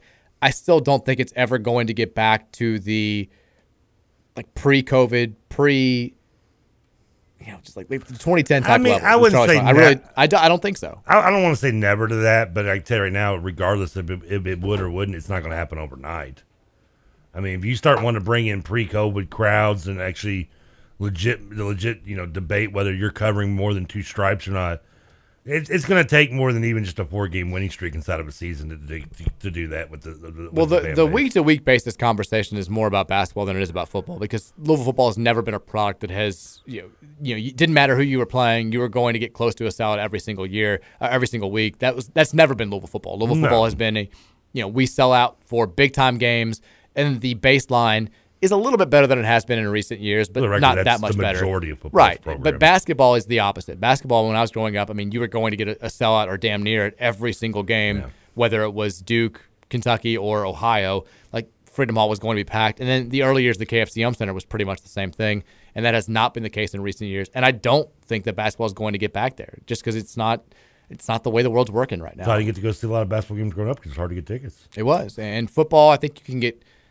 Football's always going to be a big event. Football was always what was always easy to get tickets for football, but It, it has been. I think there was a period there where when Petrino had it rolling, and then certainly when Charlie Strong had it rolling, and then Petrino came back, where week to week you were getting about 50k every single week, and for big games it was you you were selling out, and that's very clearly not been the case with Satterfield. It was very clearly not the case at the end of the Petrino tenure, and I don't know if you can get that back. I agree with you. It's it's not going to be overnight. It will take it will take a couple of years of sustained success for people Yes. to, to fully buy back in. But hey, we've got some big games on the schedule coming up in re- in years ahead.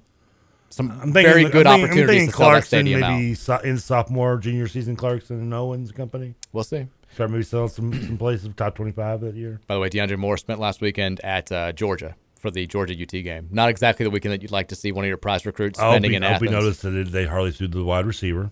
They they don't they don't like passing. They don't. You They, gonna play they- Stetson Bennett? Unless you unless you want to go out there and block, don't go, don't go to there. I mean, the, the only people catching balls are tight ends and running backs. Who is it? Didn't Jordan Watkins say that about UK one year before he came to Louisville? Yeah. got everybody fired up, and then he transferred. That was he said. I I, I want to. I'm going to college, not to to block, but to Don't want to catch passes. and to catch passes. Yeah. Now it didn't just work out because Wan'Dale had that really breakout year. Yeah. But, but you know He's not catching that many But he was basically referring to the guy from Male who I don't. I mean, whatever happened to Isaiah Cummings? Is he is he, injured? I don't even know. leave UK. Also, whatever happened to Wakefield from Male that went to Louisville? Is he still on the roster? No. I didn't think so. I mean, he played here for four years. That hasn't been that long, has it? Yeah. Has it ever been four? He, he was here for four years and left already. Yeah, he's gone. I didn't. I mean, he doesn't mean. By the way, he could have been four years ago. He'd still be a junior. Like, I mean, still gonna be a be. redshirt junior. Uh, he yeah, he left. He, he transferred somewhere. After, okay, so he didn't stay four years. no, but he's done playing college football. Oh, okay. Yeah, because he, he was like class of like 2017. Was he that long ago? It's been a while. Oh crap. He I think he went to uh, West Virginia. Okay, well, good for him. I don't. I have no idea what he did there. Actually, let me look over there. Oh, but he was a Satterfield recruit. I thought though. Wasn't he? Was he the end of? I guess he was in a Petrino recruit. I think he was an end of Petrino recruit. But Cummings is still Kentucky, right? I, I, I, I don't, You don't know? I, I don't. I don't. I, I think I don't think so anymore. I, I could not tell you. Because that was one I wanted Louisville to get, and we couldn't get him. And they moved him to tight end. I remember that. Yeah, he's a he's a junior tight end. I don't think he's doing anything. Yeah, He Should've- changed his number from 84 to 8. There you go. Should have come to Louisville. That's your Isaiah Cummings update. Hey. Probably hurt. I'm sure we'll find out the text line in two seconds. Uh, he has no stats. So. Yeah, chose poorly. Could have come here, but it would have been, it'd been doing a lot better. Texas, the players are clearly bought in. We aren't going to bring in a new coach and skip the transition period with them. Firing Stat probably isn't uh, the move, even if we lose out, barring some very embarrassing performance. Who are we going to hire? I mean, it's the same. I mean, I don't know. Same question that we had three weeks ago when we were not playing well. Who are we going to? hire? We don't know. Um, but I, I think at this point, I'll be uh, I'll be very surprised if Satterfield doesn't. If he's not your head coach next year, unless he doesn't want to be. I was going to say, we're at this point now. If we do win out, and we and you've got the majority of the fan base like going Creed with open arms for, for Satterfield, is there any worry in your back of your mind though that like now it's not like we we've done it, we've hit that accomplishment. we the fan base wants you back, but he's done enough now to where he's going somewhere else. I mean, I guess, but uh, that's that's every coach. I mean, that's yeah. It won't be Brohm. I think that would have been that would have been dream. By the way, the, the Jeff Brohm talk is is losing its luster by week. They are they're not looking great. Uh, it was a is a good week for Scott Satterfield on multiple. That fronts. wasn't Jeff's fault. The train broke down in the middle of the field and never really, never, never regrouped from that. Yeah, twenty four to three to Iowa is not a not not covering yourself in glory. Did you there. see that at the beginning of I the did. Yeah. Yeah. Uh, Texture says you may have already covered this, but what but was Louisville off the field with? Why was Louisville off the field without post game handshakes? Uh, Satterfield did talk about it after the game. He said because of the chippiness of the uh, of the game, they went ahead and, and just said get it get out of here, which I kind of agree with. I, I was like, he's like, we have three big games coming up. We don't want anybody hurt. We don't want anybody suspended. We thought that. I mean, James Madison. There, there were definitely some cheap shots being taken. Louisville also was involved in some cheap shots. Well, the Um, whole wall Cunningham thing was the catalyst to. Thank you, Trevor. Yeah, uh, I, I think that like everybody kind of knew. Mike. Yeah, appreciate it. Uh, everybody kind of knew that there was a some unsettled feelings there, and Satterfield just said, "Let's let's not risk it. Get off the field." I appreciate you thanking me, by the way. Yeah, dynamite drop It's in. like, like, it's, like it's the like the guy who waved when I let him in earlier today. It made me feel good. Texter says uh, there is no way Louisville beat Clemson at football this year, and they will never beat Kentucky. Well, they Angry beat, guy? Oh, they, oh, it's Boise guy. Oh, it's Boise guy. I mean, never beat Kentucky. We've we've beaten. Let's say it's- you're already making an in, a, a, fa- statement that's not factual. We've beaten Kentucky many times. What's Boise guy doing right now? I don't know, but he he let us know that the ACC is the weakest Power Five conference. The ACC is only one team, Clemson. I mean, I, I love how the guy who's not even in a Power Five conference is talking trash about us being in the weakest Power Five conference. Didn't Boise? Didn't they? Who they even play? Nobody even knows what Boise's doing these days. They're six and three, the same record as we are. Did they lose this weekend? They uh they did. They got beat by BYU. Oh, they lost to BYU. Uh oh. Boise guy's just mad. You'll never beat BYU, Boise guy. They lost to their only uh only not only Power Five conference game they lost. They lost at Oregon State 34-17. Uh, Brett Murphy also has Louisville playing Oregon State in the Sun Bowl, his latest bowl projections. I, Sun Bowl will be fun. I'm fine with that. I know we, we wouldn't travel to it, but probably not going to travel big to a bowl game this year anyway. Sun Bowl's in Tempe, right? Uh, El Paso, right? Oh, is, is that where it is? I think so. I'm, I, I don't know why. I was thinking it was in Arizona for some reason. Let me look. I forget. It's out west. I know that. El Paso, yeah. Okay. Um, Texter says, Well, and maybe go to El Paso. We'll take a break after this. Uh, I think we'll go one and two, handled by Clemson, beat NC State, close loss to Kentucky. Then the Keg of Nails get shipped up to Boston, and Malik Cunningham rides off into the sunset with a win at the Wasabi Fenway Bowl and an MVP award. Is it really the Wasabi Bowl, by the way? It is. Uh, it's, it's, yeah. I, I don't, I don't know why we have to do this. I would love. That would be nice to be Cincinnati in a bowl game. Do you want to risk it though? Here, and here, I'm not like you. I'm, I'm willing to risk it. I want to play. I, I want them back on the schedule. but the thing is, if it's not an annual rivalry game, they would not play for the Keg of Nails. ooh, that's a good question. Would it? Would, should they though? they you can ask that because with the with rivalry games it doesn't count the, the postseason doesn't count for the, the traveling trophies like for instance when we when we play vanderbilt in the ncaa baseball tournament the barrel. is not on the line like whoever won it like we there have been times where we've won the regular season and lost to them in the tournament and we keep the barrel it's a it's kind of a silly deal but No, and, and I get that if we there was an annual game, but the fact that we don't have an annual game with them anymore, I could see that where that would make up the like like if Cincinnati brings it up, do we kind of have to do it though? I mean, because if we don't, we kind of look like chickens. no we just keep the we keep the keg it's our keg you don't get to have it suck it I just uh, I, I I'm willing to put it on the line. um i'm not Then again, I don't know. I like to think that if we went out nine and three, wouldn't we go to a better bowl than the Sun Bowl or not? Mm, Probably not. I mean, Sun Bowl is, is tier one for the ACC. so, Is it? Yeah. Um, That says a lot about the ACC. uh, we'll take a break. When we come back, I do want to answer this text about the the, the Malik review, the Greensboro thing coming in, because I do think there's a, a broader conversation to be had uh, after that. Also, more text, and we'll get a little, little bit into the hoops uh, tonight. There's a, a couple of notes from Kenny, over the weekend on Kenny Payne's first team. We can start turning our focus to Bellarmine for Wednesday night. And of course, Cincinnati, U of L women taking on the, the Bearcats at 5 o'clock. They will not play for the Keg of Nails in that one, but you can still watch it on the ACC network. It's the Mike Rutherford Show. Continues next here on the Big X.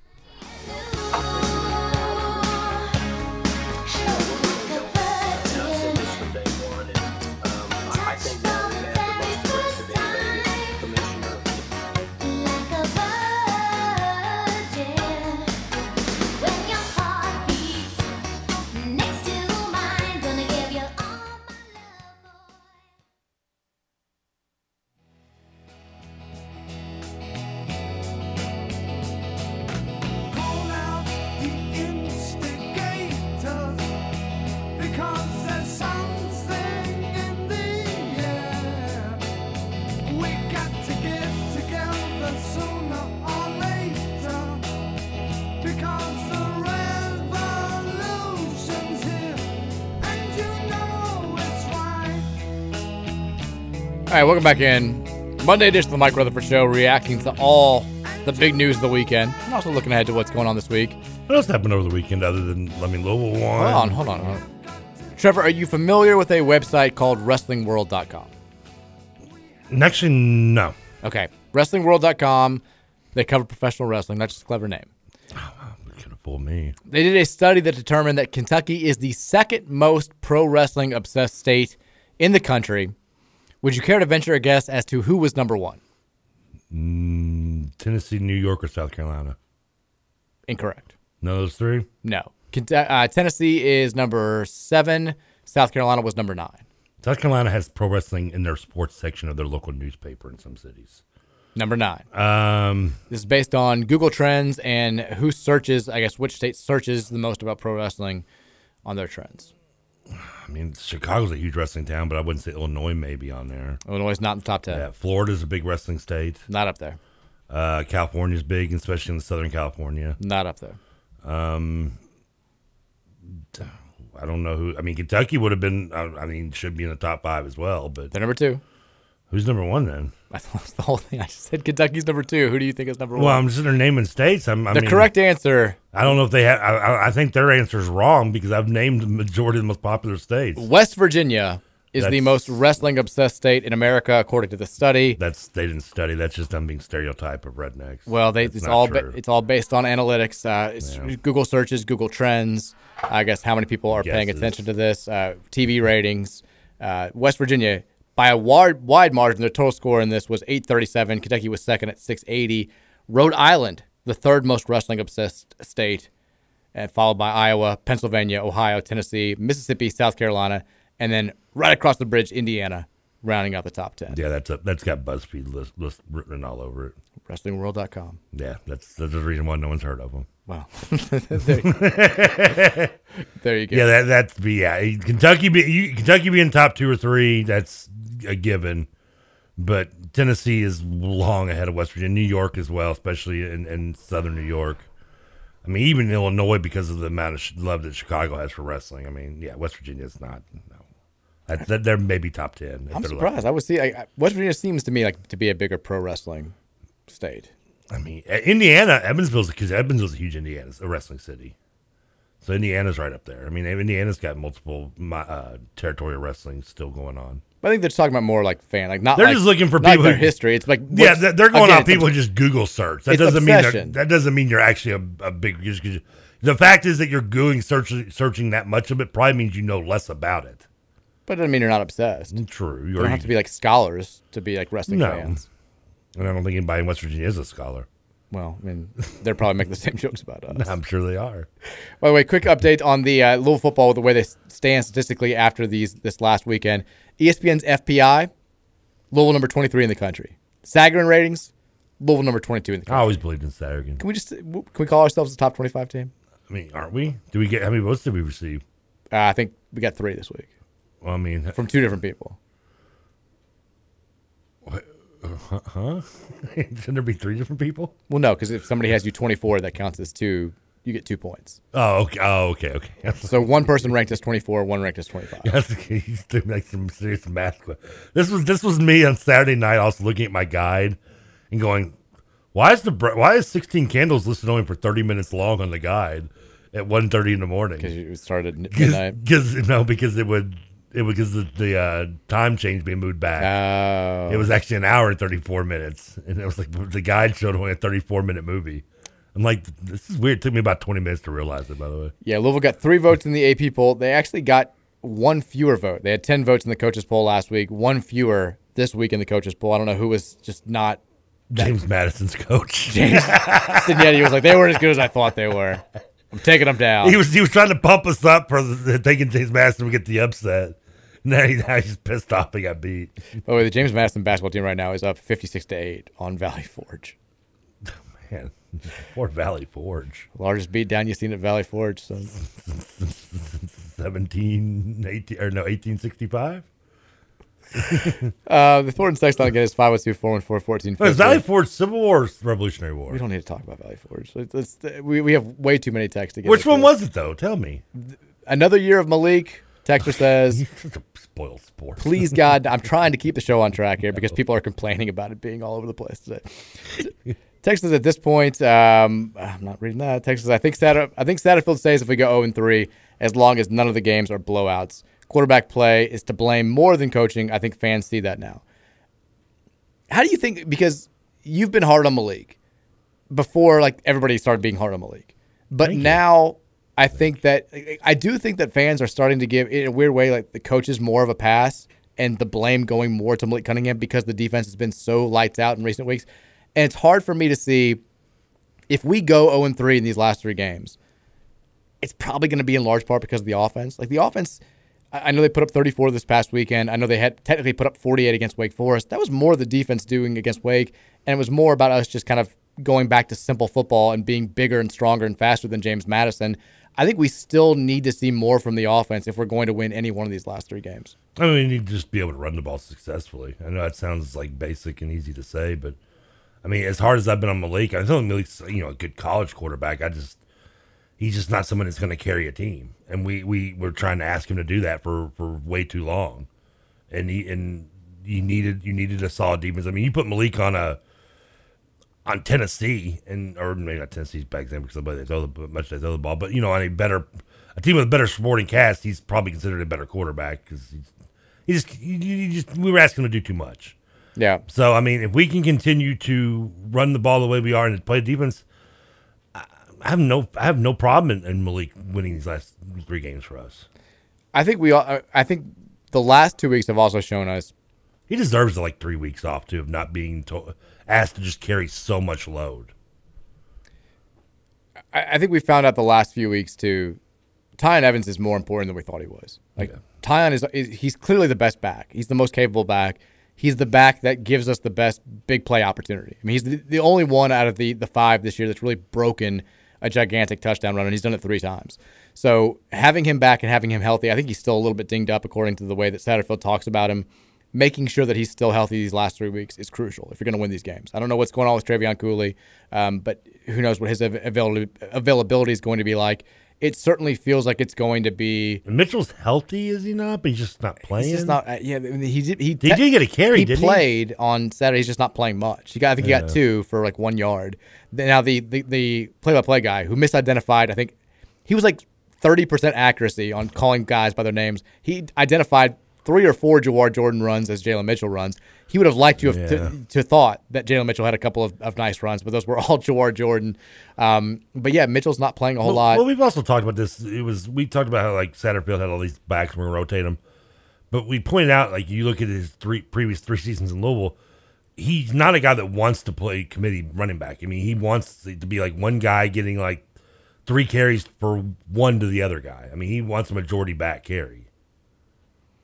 Yeah, we looked that up, and I remember it was not really. Yeah, it was- accurate. yeah, it was- yeah. Besides the Hawkins year. You mean the two Hawkins years? Well, 2019. Yeah, the only- I mean when when he had the running back, he was Hawkins was carrying the ball probably four to for everyone else's one. And that hasn't really been. I mean, we we haven't been like like Ty Evans started last. He had fewer carries than Jawhar Jordan on Saturday. We also haven't had a a a, a, a, a workhorse. I, I should clear cut number one back either, other than Hawkins. Well, no, because we've been deep. We had I mean, we had when Javian get hurt in 2019, we had nobody else to go with. It was basically Malik just running. Like we had Yeah. our running back w- was severely limited at that point in time. And then when he left, we had nowhere else to go. Now we've got. I think I feel confident saying we have five capable running backs. I think Maurice Turner can get the job done if he needs to. We've seen enough from him to know that, and that makes you feel good about not just this season but the future. And it's been important because all five of those guys, I guess with Turner being the exception, have been dinged up at some point this year, and we've needed to have that depth. So it's a it's a great thing. Texas, as absurd as it sounds, I do think Scott has opportunity for style points if we can at least keep it respectable the next three games. We just need glimmers of hope. I do think that we lose out though. This texture says. I mean, the last four weeks have been glimmers already, haven't they? If we lose out and we're competitive in all three of these games, let- let's say all three are like one score games, do you think that changes anything?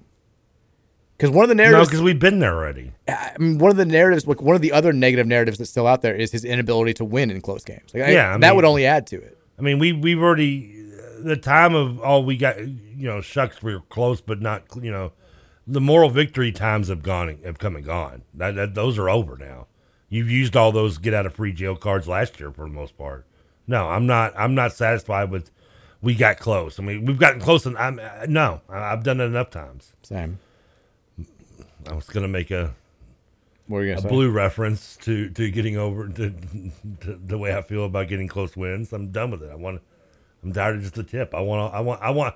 I want. I want the D to go all the way in. Okay. Come on, Scott's D.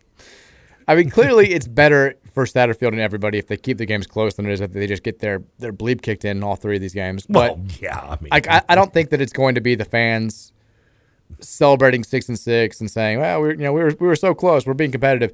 I if you don't get any of them, I think the the sentiment goes back to being overwhelmingly negative because we've like you said, we've I think 15 of his games since he got here have been one score games.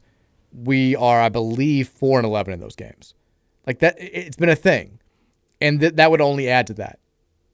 You got to win at least one. Now, if you're competitive in the other two and you win one, does that change? Yeah, for sure. I think if you're at least competitive against Kentucky and Clemson and you beat NC State, then people will say seven and five, tough schedule, rough start, could have won a couple more, but this was progress. This was a good season. Let's get this recruiting class in here. Let's roll. If you lose all three, I think I still think he stays, is my answer to what the university will do.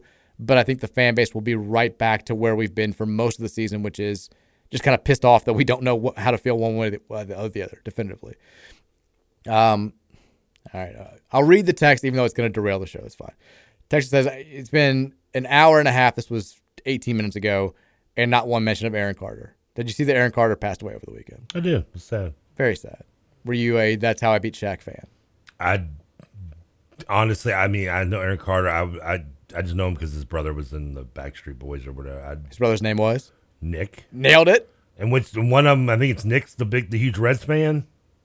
Or is no, that you, Aaron? you're thinking of Nick Lachey once again. Oh crap! I do that we have the same time. conversations on the show. I know we do. I swear. Nick, Uh, Nick Lachey was in what group? NSYNC? No. Oh no no! Ninety eight degrees. Yes. The brothers. They did the Invisible Man song.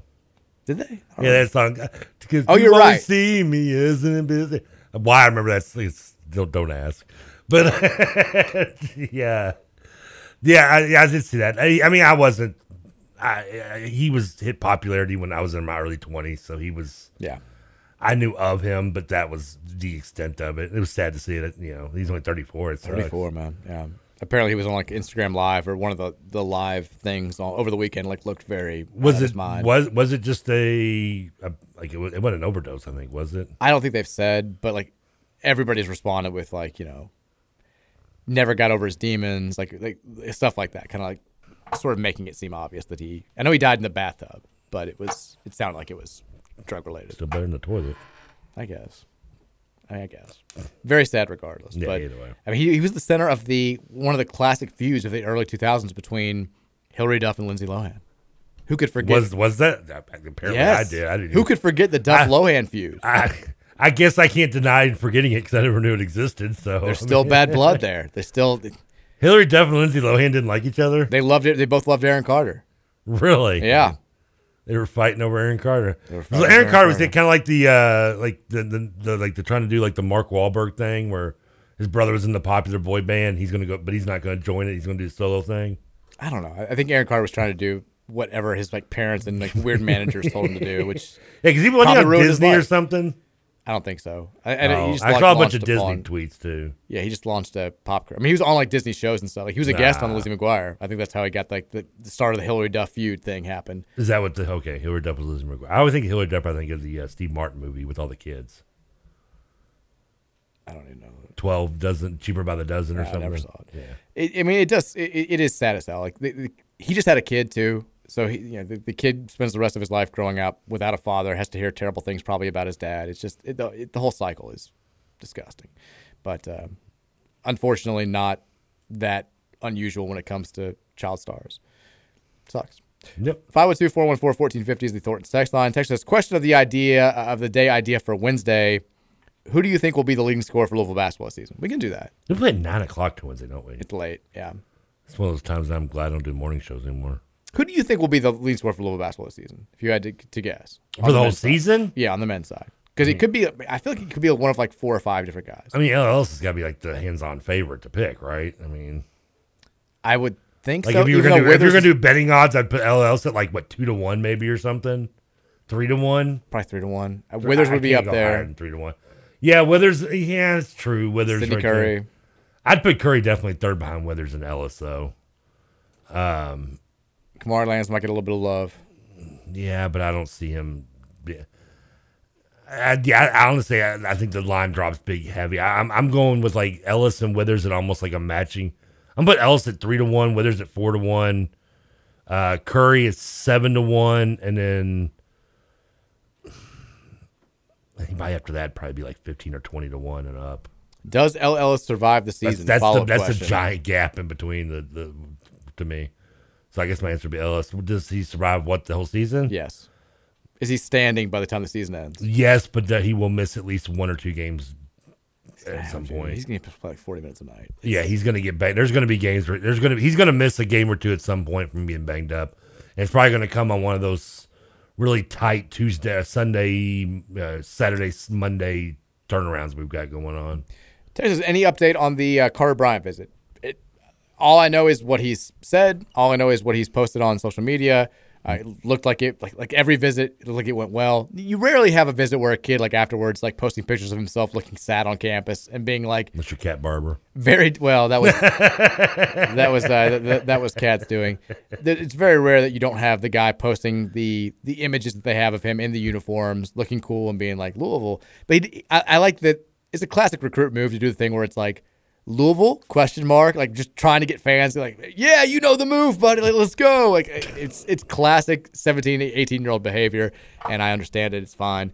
But uh, it sounded like his visit went well. I, I was just happy that he we took. were different 17, 18 year olds. What? We were different 17, 18 year olds. I don't think anybody doubts that. I'm just happy that we got him on campus because, Yeah. like we said on Friday when the news broke, when he announced that he was not coming to Louisville Live on the heels of AJ Johnson announcing that he wasn't coming to Louisville Live, I think a lot of people, understandably, were like, this isn't like, they just don't want to come, and we're not going to get them to come here. And when Bryant said, I'm, I'm trying to plan a visit for early November, some people sort of rolled their eyes, and he made it happen. So he was here, seemed to go well. Let's get him away from Arizona. Got him in a win. Got him. In, got yeah. Enjoyed the football game. I'm sure. I mean, did Arizona win this week? I doubt it. I mean, I, not that I don't. Don't doubt trust- Jetfish. I mean, I think they had a tough matchup. Didn't they play somebody good this week? I think. You. I thought we talked. think way too highly of my knowledge of Arizona. well, I think we because I thought we brought them up on the. We they didn't make the pick'em day. But they lost to Utah badly. Yeah, they, played somebody good. It was Utah against Utah. Yeah, They've lost four in a row. and it's not oh, gonna hurt. They got UCLA next too. They are one and five in the Pac-12 and three and six over. But they beat Colorado. They did, and North Dakota State. So therefore, they are better than most Division two schools. They're certainly better than North Dakota State. Yes, we know that by a field goal. And if they beat Colorado, it means they're not probably last in the in, the, in their conference. Texas says, I disagree with the one texter talking about TK. TK compares everything to TV and movies. He even admitted to doing it at a funeral. Did I do it at a funeral? I don't. I don't know. I don't. Probably. I just don't remember do, when. When, I, when did I do that at a funeral? I don't know. I've been to several funerals. I like that you don't doubt it. No, I'm just to remember. I saw death in a funeral. Saw four weddings in a funeral. Five of the same thing, if you ask me. Texas, I think it's time for the Brohm homers to accept that he won't be the coach here next year Nope. and, and get back to supporting the team. I hope the crowd or lack thereof isn't the result of some people hoping for a coaching change that now seemingly isn't coming because the players deserve better. For the record, you can you can both be a bring Brohm home guy and support the team. I'm living proof of that. But he's saying your support of the Bring Brohm Home movement is keeping fans from attending games. No, I mean, I'm, how's how's that me making them stupid?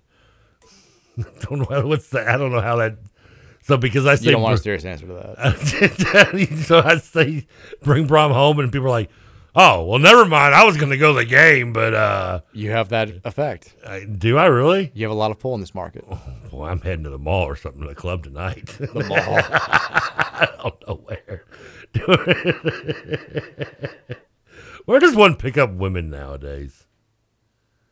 You're asking the wrong person. yeah, I mean, it's something because normally I would say the mall, but now I'm thinking like that was maybe ten years ago, maybe fifteen years ago. I did ask that question to you. I was like, in your dream scenario, where do you meet your future wife? And you, you didn't have an answer because you're like, I don't even know where I'd go. Where, yeah, I mean, where where does one meet? Like, I, I feel like I don't need to go to a bar. I mean, if I was, I would go to And I don't have any op- at my age. The only options I would have had would have been like Jim Porter's or or Phoenix Hill, and those are gone now. So Summit Drex. I mean, like I mean, where am I, where, where does where does a where do, where do me and my my members only jacket go to pick up a woman? Just download uh, Tinder or what's the uh, what's the, Tinder? I mean, that's that seems even more creepier than going to the mall. What's the the one for celebrities? Raya, you're a celebrity.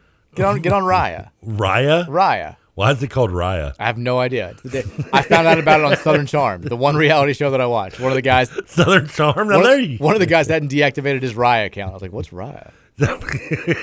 Southern Charm seems like like a like a dating site I could go on. Well, that's a TV show. Well, I could go on that too. It's the yeah, it's- Raya is a celebrity dating app. Get on that.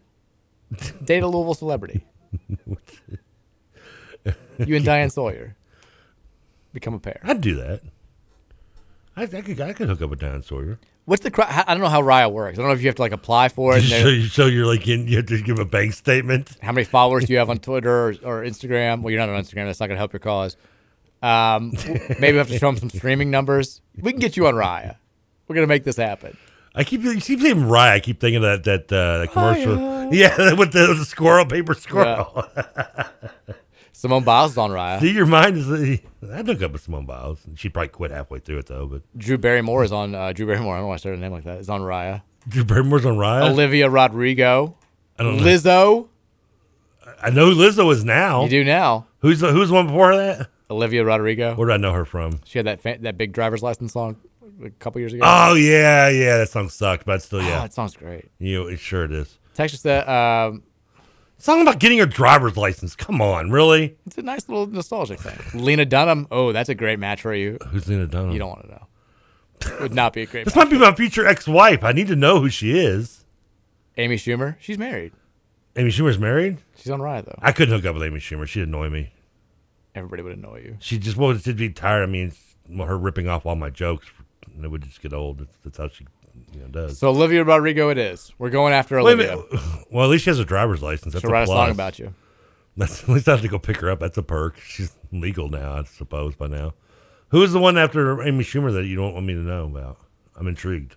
I don't think I said anything. You said the name before Amy Schumer. And I asked you who she was, and you're like, you can't know. Oh, Lena Dunham. yeah. Lena Dunham. What, what is she from? She she did that show Girls, and she's just She's in a movie, Girls. That'd she's be cool. very controversial. She annoys everybody equally. I think is is what Lena Dunham does. Well, I can't take that as consideration. Everybody annoys me. Exactly. So I mean that that shouldn't be like a negative mark against anybody, right? Yeah. Um, all right, we got to go to break. When we come back, hour number three is on the way next. We'll get back into our football conversation. We'll kind of uh, touch on the stuff that we talked about at the beginning of the show, and then we'll get ready for tip off here in about one minute. You can listen to it over on 970 WGTK. U of L women taking on Cincinnati as they kick off their season. We'll get play by play too. We, yeah, we can do a little bit of that. Basketball's back. Football's rolling. The good times are here. The show keeps going after this on 1450 The Big X.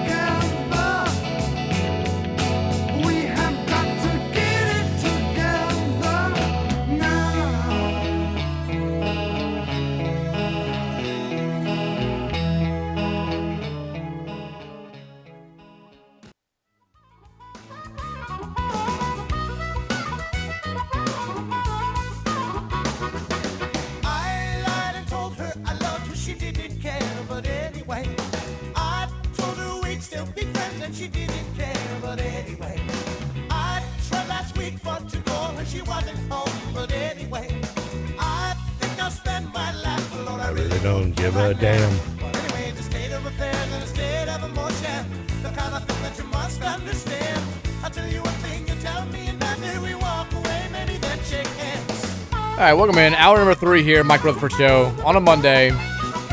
The U of L women's basketball season has tipped off. Well, you wouldn't know it in the studio because I just found out that we don't get ACC Network anymore, apparently. I like how you left it on the TV. I to receive the I'm channel. just hoping it comes on. service. I know that we got it in here at some point in time. Are you sure? I'm not 100% sure. I feel I'm like not either. That's why I'm curious. I feel like it. Because last year we did watch like the game against was it Arizona State or something? That was on ESPN too. The Arizona Oh, game. okay, was it? We lost that early in the season, but I feel Uh, like we've watched ACC Network games on here before, and I feel like we watched the volleyball game, didn't we? yeah, that was on ESPN too.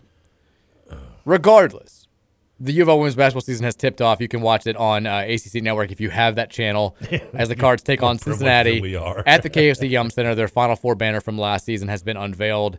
Uh, it now hangs in the rafters up there. You can also hear the, the game on 970 WGTK, your new home for Cardinal Athletics. Quick update to to the. Um, We'll give you an update on what the, the ladies are doing for the next hour.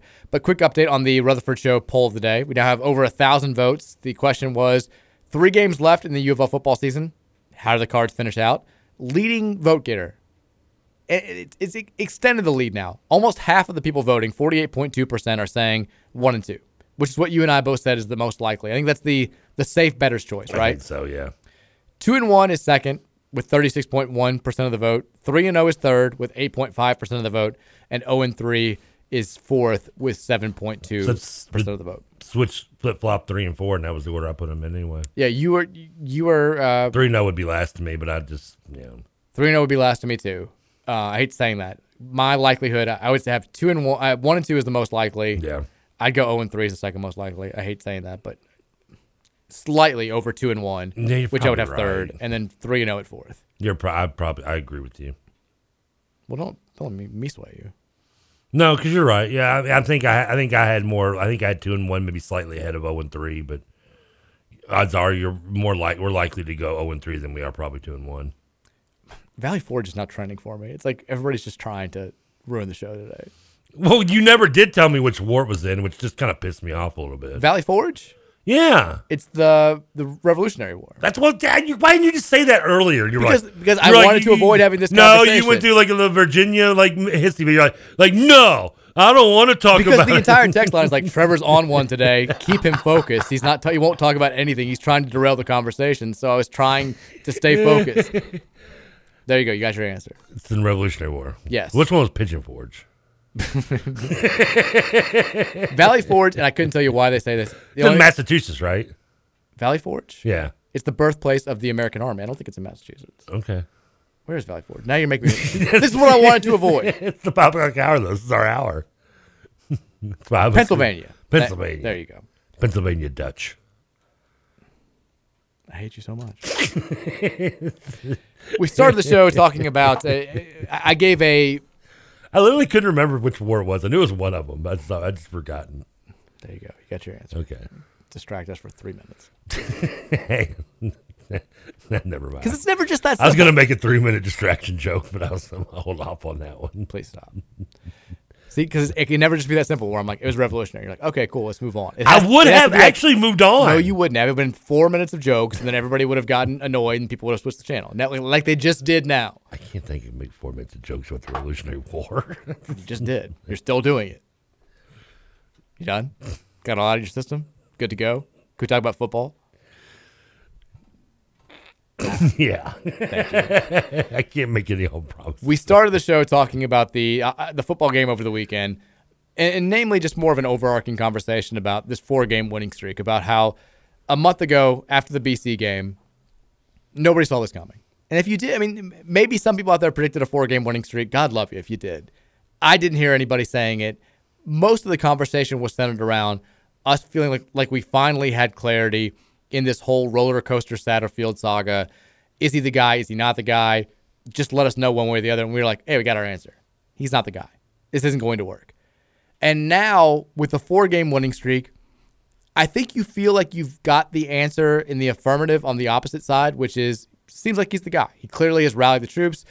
You don't win four games in a row against Pitt, Wake Forest, on the road against Virginia without your starting quarterback and James Madison without having the trust of your players. They could have easily folded, packed up their tents, and this could have had a 2018 type conclusion. Didn't happen that way.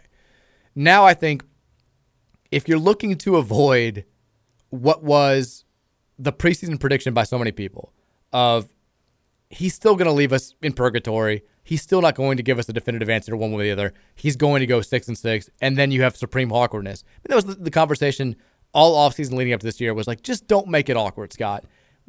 Much of that focus was on the Syracuse game specifically, but broader, Which he did not accomplish. he did not. That was failed failed mission number one. But more broadly speaking, we wanted the season to avoid the awkward conversation. Either go above 500, win at least seven games, preferably eight, make it clear that you're the guy, or tank and have us you know, you know, let us know that we can go in a different direction and just start from scratch. Six and six is a disaster scenario. And guess what? Even with this winning streak, even with a positive vibe surrounding the program, six and six is still disaster scenario, and six and six is still in play. Which is why I'm saying, you know, we had the question earlier. What's it going to take for you guys to finally just wrap your arms around the staff? I, my arms, we both want Scott Satterfield to be the guy. I've said no short of 75 times in the show that the best thing for Louisville football is for Scott Satterfield to prove definitively that he is the guy. Get this recruiting class in. Don't start from scratch. Don't go through another coaching search. Have your guy. Let him build this program. Have him be the one who gets you back to hopefully winning 9, 10, 11 games at some point in the next three or four years. But we need to know now. It's year four. It's time for him to prove it. And if you want me to say definitively he's the guy, he's got to win one of these last three. I still think he has to do that. Do I think he keeps his job if he goes six and six? Yes. But the awkwardness that has been surrounding the program for the last couple of years remains in place going into the next offseason and going into this year where hopefully we can land this big time recruiting class, but that still probably is full of guys that aren't ready to, a lot of them, contribute right away as true freshmen in year one next season. To me, if, if it's going to be overwhelmingly positive, a bulk of the fan base saying that was a good year, he's the guy, I'm ready to roll, I'm ready to give him another chance, you got to win at least one of these last three. Does when you say one of these last three, does is do and maybe I know the answer to this, but I'll ask you from your personal opinion. Do do any of the th- do, do, do, do, does the one game matter more depending on which one it is? I.e., does Yes. so To me, I think it's Kentucky. and, and, and we've talked about this, but is it still Kentucky ahead of Clemson? I think so. I I think just with the current state of things. Now, obviously, if you beat Clemson, it's a big deal. They're still a top 15 team. They're ranked higher than UK. Um, I mean, does it matter? We've never to- beaten them. Does it matter to have something a win against? Because Clemson would mean more nationally as well as locally. It would. And is that And- and, and would- that? Well, I don't think it would mean more locally. That's my answer. I think beating UK right now,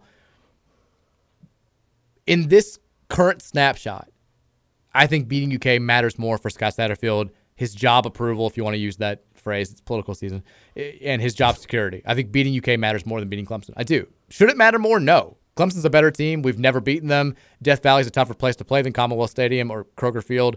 I'm sorry if you're a UK fan listening to this and getting mad. I mean, I don't know how you could possibly get mad about that. It's Clemson. They've won national oh, titles in recent years. I think you're talking about calling it the wrong field. No. like, like, I'll call it Commonwealth too. Don't be that ball. it is a tougher place to play. They've won 39 games in a row there. They don't lose at home ever. So Yeah. yeah, like obviously that would be a more impressive victory than beating UK. But what has damned the Scott Satterfield era more than anything else have been those two UK games. He comes off as a kind of whiny loser to a lot of people after the UK game in 2019 when Louisville was seen to have a fighting chance and he's complaining about the L's down and then they don't play in 2020 because UK gets scared. And then last year, you go into that season thinking UK seems to be on more solid footing. They're the, the more stable program right now. They're probably going to be picked to win that game at the end of the year. And then right at the end of the season, kind of like what's happening right now, U of L starts playing a little bit better. UK starts playing a little bit worse. So much so that U of L winds up being a favorite on its home field, and the fans are bought in. A lot of fans think it's going to happen, and we get our absolute asses kicked. I mean, one of the biggest ass kickings in the history of the series, a 31 point loss. It doesn't help that Satterfield spends the week leading up to the game saying, you know, I finally learned what the rivalry is all about. I'm not going to get, you know, blindsided again. And people are like, yeah, he's he gets it now. They're going to be fired up, ready to play, and they get just just destroyed for the third straight time. The second under Satterfield's watch. Those two games they resonate, and the fact that they they both end the regular season, it lasts longer. It's more of a talking point than it would be if it were game eight, nine, ten. If he were able to win that game, even if it would, if you have back to back close losses to NC State and, and, and Clemson, I think winning that UK game would counteract the negative vibes that we've built by those two losses. I think it's the most important game for him right now. I'm not gonna argue that. Like I said, like it's a valid. I I think Clemson should be the mo- more important game because they're a better team. I think it's. I think. Uh, I think. I think you could argue both Clemson or, or Kentucky, depending on your perspective. Evenly, I think, regardless, I think NC State is the distant third. Uh, for sure. There's there's no question, and that's They are the only home game. Maybe you could argue that being with the crowd, but we found it today. By the way, it's going to be a 3:30 kickoff on ACC Network for that game against NC State. So NC State has been kind of a thorn in our side a little bit over the years. I mean, a little bit, but they're also still sort of seen as Like I said, if they win this week and they go eight and two, I feel very confident because they can't win. They, they don't win ten games. They don't. They have to be eight and four, or nine and three at best, seven and five usually. And so if they're eight and two going into that game, I said it all season long. I'll feel very confident about Louisville's chances. If they beat BC this weekend, I'll feel good about us taking care of them. If they lose to BC this weekend, which is would be a very NC State thing to do, then I get more nervous. But winning that game, hey, we lost to BC. Hey, I'm just saying. Like, that's what I said. It Would be a very NC State thing to do. Winning that game would be would have an impact. It'd be Louisville's second top 25 win of the season because they would be probably top 15 if they win that game. They're number 17 right now in the AP poll, but it just doesn't pack the same punch that beating Clemson, who you've been so close to beating four times but have never won, and UK, who's your hated rival, who for the first time really since the rivalry series was renewed in '94, is not has not just been better than you in recent years, but has been just destroying you. Like the, like Louisville's not used to this, and the fans are sick of it. I'm sick of it for sure. The players have to be sick of it. If you want to tip the the, the, the balance of power in the state back towards your side, because I'm not sure that winning one game would like get Louisville entirely back on the right side of the rivalry. But if you want to start that process, you need to win that game this year, and it would be a it would be a large thing for the fan base and for Satterfield's job approval for them for him to win that game. Bigger than beating Clemson, in my eyes. I don't think it should be that way, but I think it is. Is that fair? Fair enough. I think it's fair. Um, but at the end of the day, he has to win one. Has to win one if these good vibes are going to be going into the offseason. And then, you know, honestly, the bowl game will matter a little bit to people. They will use it for or against their argument, kind of like we did last year. Nobody really cared about the Armed Forces Bowl unless you wanted to argue that Satterfield was the guy or that Satterfield wasn't the guy.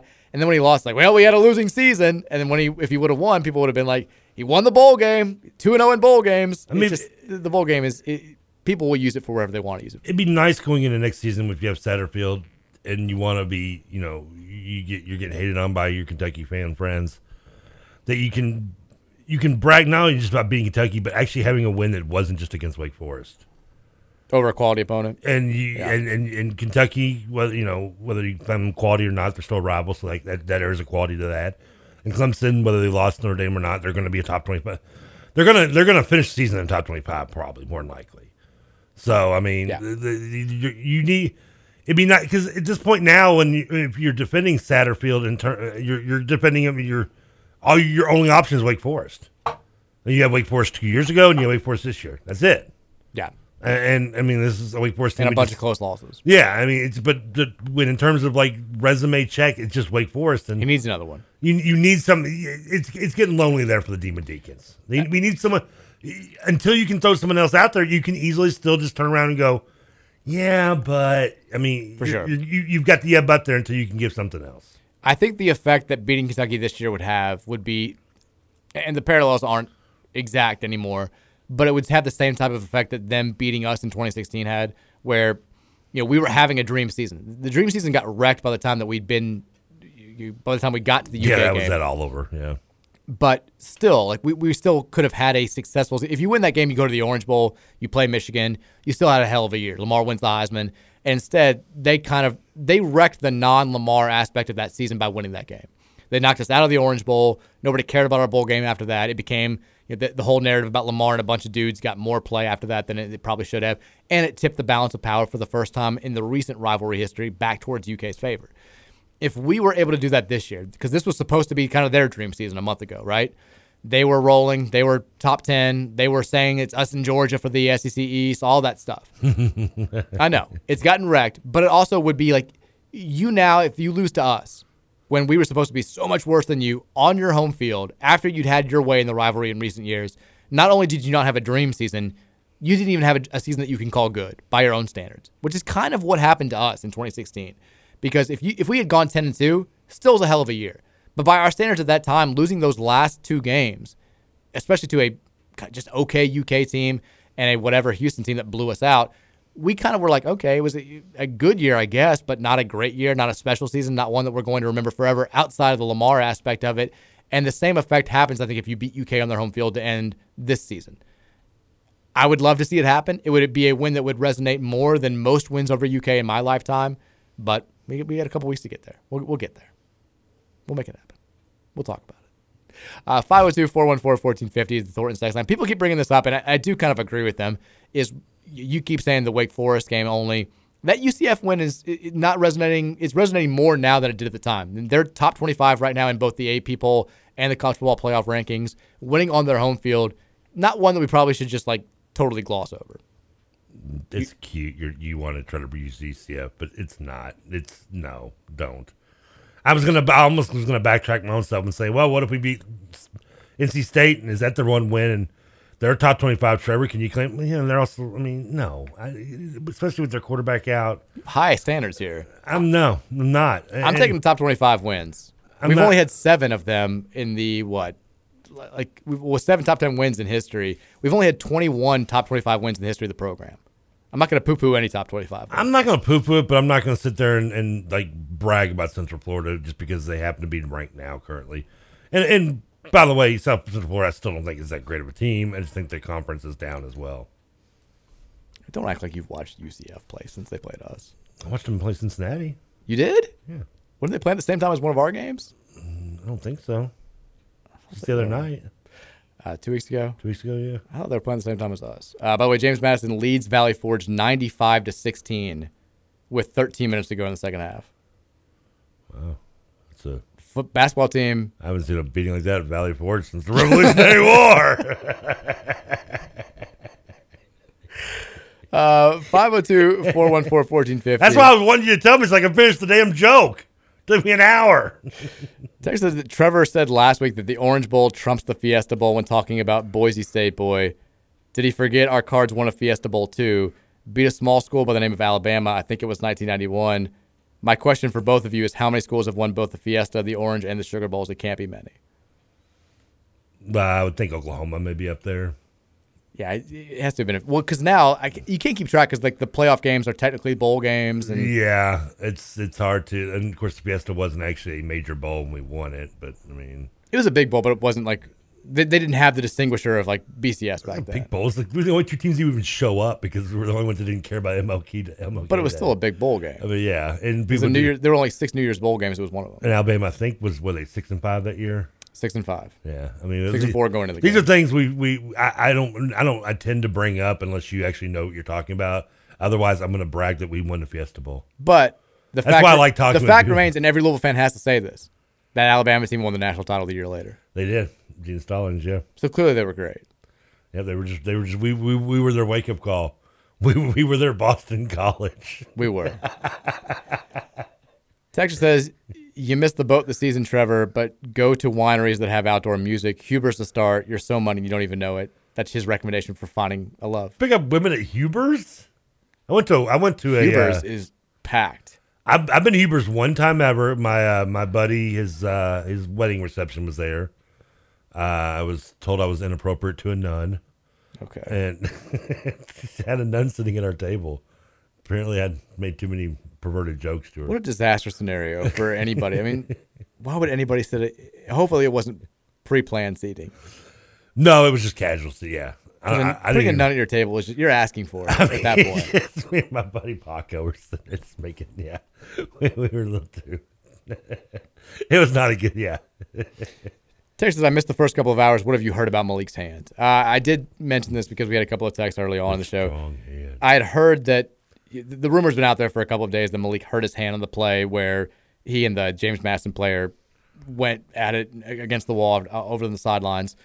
All I've heard, and I can't tell you definitively because I've heard multiple things about which hand it was, what was broken, what wasn't broken, all that stuff, if he had surgery, if he didn't have surgery.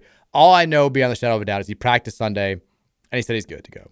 So I think we've got good Malik for the week. He should be good to go for Clemson on Saturday. That's all that matters, right? All right. Um, Texas, why did they fill the entire expansion section with seats? They should have put a pool or something there, bench warmer style. Well, the pool they also have like Jacksonville and stuff like that in Tampa, don't they? Yeah, and we have those field level suites too, which are kind of I mean, the field level suites are fine. Yeah, Uh, they're always full. I don't think a pool would have been a good idea for Louisville. What could we have? I mean, we could have put like a little, like a little mini track the kids could run around like horses. what? maybe uh, golf course, mini golf course. Yeah, I mean, because I, I've discussed this. I discussed this with Nick Kern when I remember when he was in Durham and we were talking about you know hit the bull, get a free steak. We're like Louisville really needs to do something like that. Like We, we- I don't know, we put like a you know like a KFC like a big chicken out there, hit it, and you win win a bucket of chicken from KFC. I mean, we should do we should do stuff. I mean, We should do something like that. yeah, we definitely need something like at at, at, at Slugger Field. Maybe put a bottle of bourbon out there. I don't know. You can't do that, but hit a you know hit a horse, get a free derby ticket or something. I don't know, but but like with the little with the with the with the Cardinal team, I, I get where he's going. Like a, again, a pool would probably weather-wise not be our best selection, but I mean, you could do like something out there, like a little basketball court or something. You have a little hot tub. Well, well, again, I don't. I think you're better to have pools in like indoors in Florida's. Yeah, but hot tub in the winter is, is always fun. Yeah, I guess. I don't know. I don't know if we need a hot tub. Might not be the best idea. I like hot tubs though. Hot tubs are fun. I'm surprised you don't have a hot tub. No. I'm surprised. I would. I would expect the Rutherfords to have a hot tub in the back in the backyard. We, we have far less land than I think you're giving us credit for, right? Your now. house isn't that small. It's pretty. It's the smallest thing Matthew's. I know your house. I've lived in those houses. Where, I- I have no idea where we would even put a hot tub in our backyard. in fact, I, the house I lived in Norburn, I'm pretty sure is the exact same frame your house. they're all the same frame. Yeah. Well, there's two different kinds in that neighborhood, and there's the one you and me live in. There's I know there's the other style too. My uncle lived in. Text that I don't think this will happen, but it's not out of the question that Dave Doeren or Mack Brown took one of the bigger jobs available and Satterfield winds up at one of the Carolina schools. Even Clawson at Wake could be a candidate for some of their for some if their first choice doesn't work out. Mack Brown's not leaving North Carolina, is he? Really? I can't imagine. Why would he? I mean, if that was the case, he would have just gone somewhere else to start with instead of back to North Carolina. I mean, I guess Dave Doeren retire, could get a look. maybe. Doeren's has, has turned down jobs before to Mack, stay at NC State. Mack could retire. That that's logic. That that seems more like him instead of him leaving. Yeah, I mean, I think that because the, the big thought going into the season, especially when they started playing, was was Mack Brown could get fired, and then theoretically Satterfield, if he had a good enough season, could take over at UNC. That's definitely not going to happen because UNC is having a, a very good year. Yeah. So it's either, I mean, the only way that Mack Brown's gone is, I think, if he retires. I, I can't imagine some big school is going to come after Mack. Like, this is, North Carolina hired Mack Brown with both having the understanding that this was his last stop. He's up there in Of age. course, yeah. He should be done uh, after this. I, I think he's going to go as long as he wants, and then he'll call it a career. But NC State, I guess, maybe. I, don't, I mean, I, I mean, isn't South Carolina still floundering? I know they got their big win against Kentucky. Yeah. But I, I haven't really paid attention to see what South Carolina's done since that win against Kentucky. To be, I mean, I just well, this is just Beamer's what? Like second year there? yeah, he was. That's who they hired when when Satterfield was rumored, wasn't it? And he the one they end up going with instead. Right, which would have been before the 20. Yeah, the Yeah, 20. they're six Beamer. and three, seven and six. Now they're six and three this year, so I doubt they would be looking to move on. I can't imagine. No. It probably is going to be too much money to. Yeah, this is second season. They went to a bowl game last year. They won a bowl game Yeah, last they're year. not- they're not moving on. They're going to a bowl game this year. I know that South Carolina wants to be better, but you're South Carolina for God's sake. You I mean, you're, yeah, they, fine. well, they're smart enough though. They're making progress. Yeah, I think that, that that's probably not an opening. Uh, Texas, if you don't believe, uh, Texas Southern NY as an NYC area, nobody cares about wrestling there except children under the age of 10. If you don't believe me, you can check my area code 914. Okay, I mean, there's a reason why Madison Garden is a huge wrestling venue. Amongst other sports, I get it, but it is a it's WWE is a New York City has a very rich wrestling tradition. If you don't know that, then you just need to leave the house more often. See, I, but I don't think anybody thinks of like New York. There's been like average citizens that like are obsessed with wrestling. I feel like nobody thinks about New York that way. It does. I mean, it, it, they, it's a place that's going to sell out, and you put big shows there. Well, yeah, but everything sells out in New York. There's a million, necessarily. billion people there. That's why people go there. You didn't always sell it. New York. I mean, I'm not. I don't want to. That was the problem with when, when you were asking me that question was you were going by state, and more often than not, I think cities, not states. Like I think when I say when I say Tennessee, I think Memphis. You know, I think North Carolina, I think Greensboro, like, which North Carolina not being on that list is a, is a joke. You know, Atlanta's a huge wrestling city. Chicago, huge, huge wrestling city. San Francisco, a huge wrestling But city. yeah, you're thinking about it the wrong way. Like that, there, it's an analytical thing. It's driven by the most percentage of people in the states who are googling and go and watching wrestling. I get that, but I think their analytics was based on stupidity, not by actual facts. Well, that's analytics are numbers. I think their analytics were just like we're just going to pick what we think is redneck states. No, that's not what happened at all. I mean, do you, do you know the people that made Rhode? Island was number three. People, do you know Rhode Island has a stigma as being being somewhat uh, redneckish? I, I Have not- you seen me, myself, and Irene?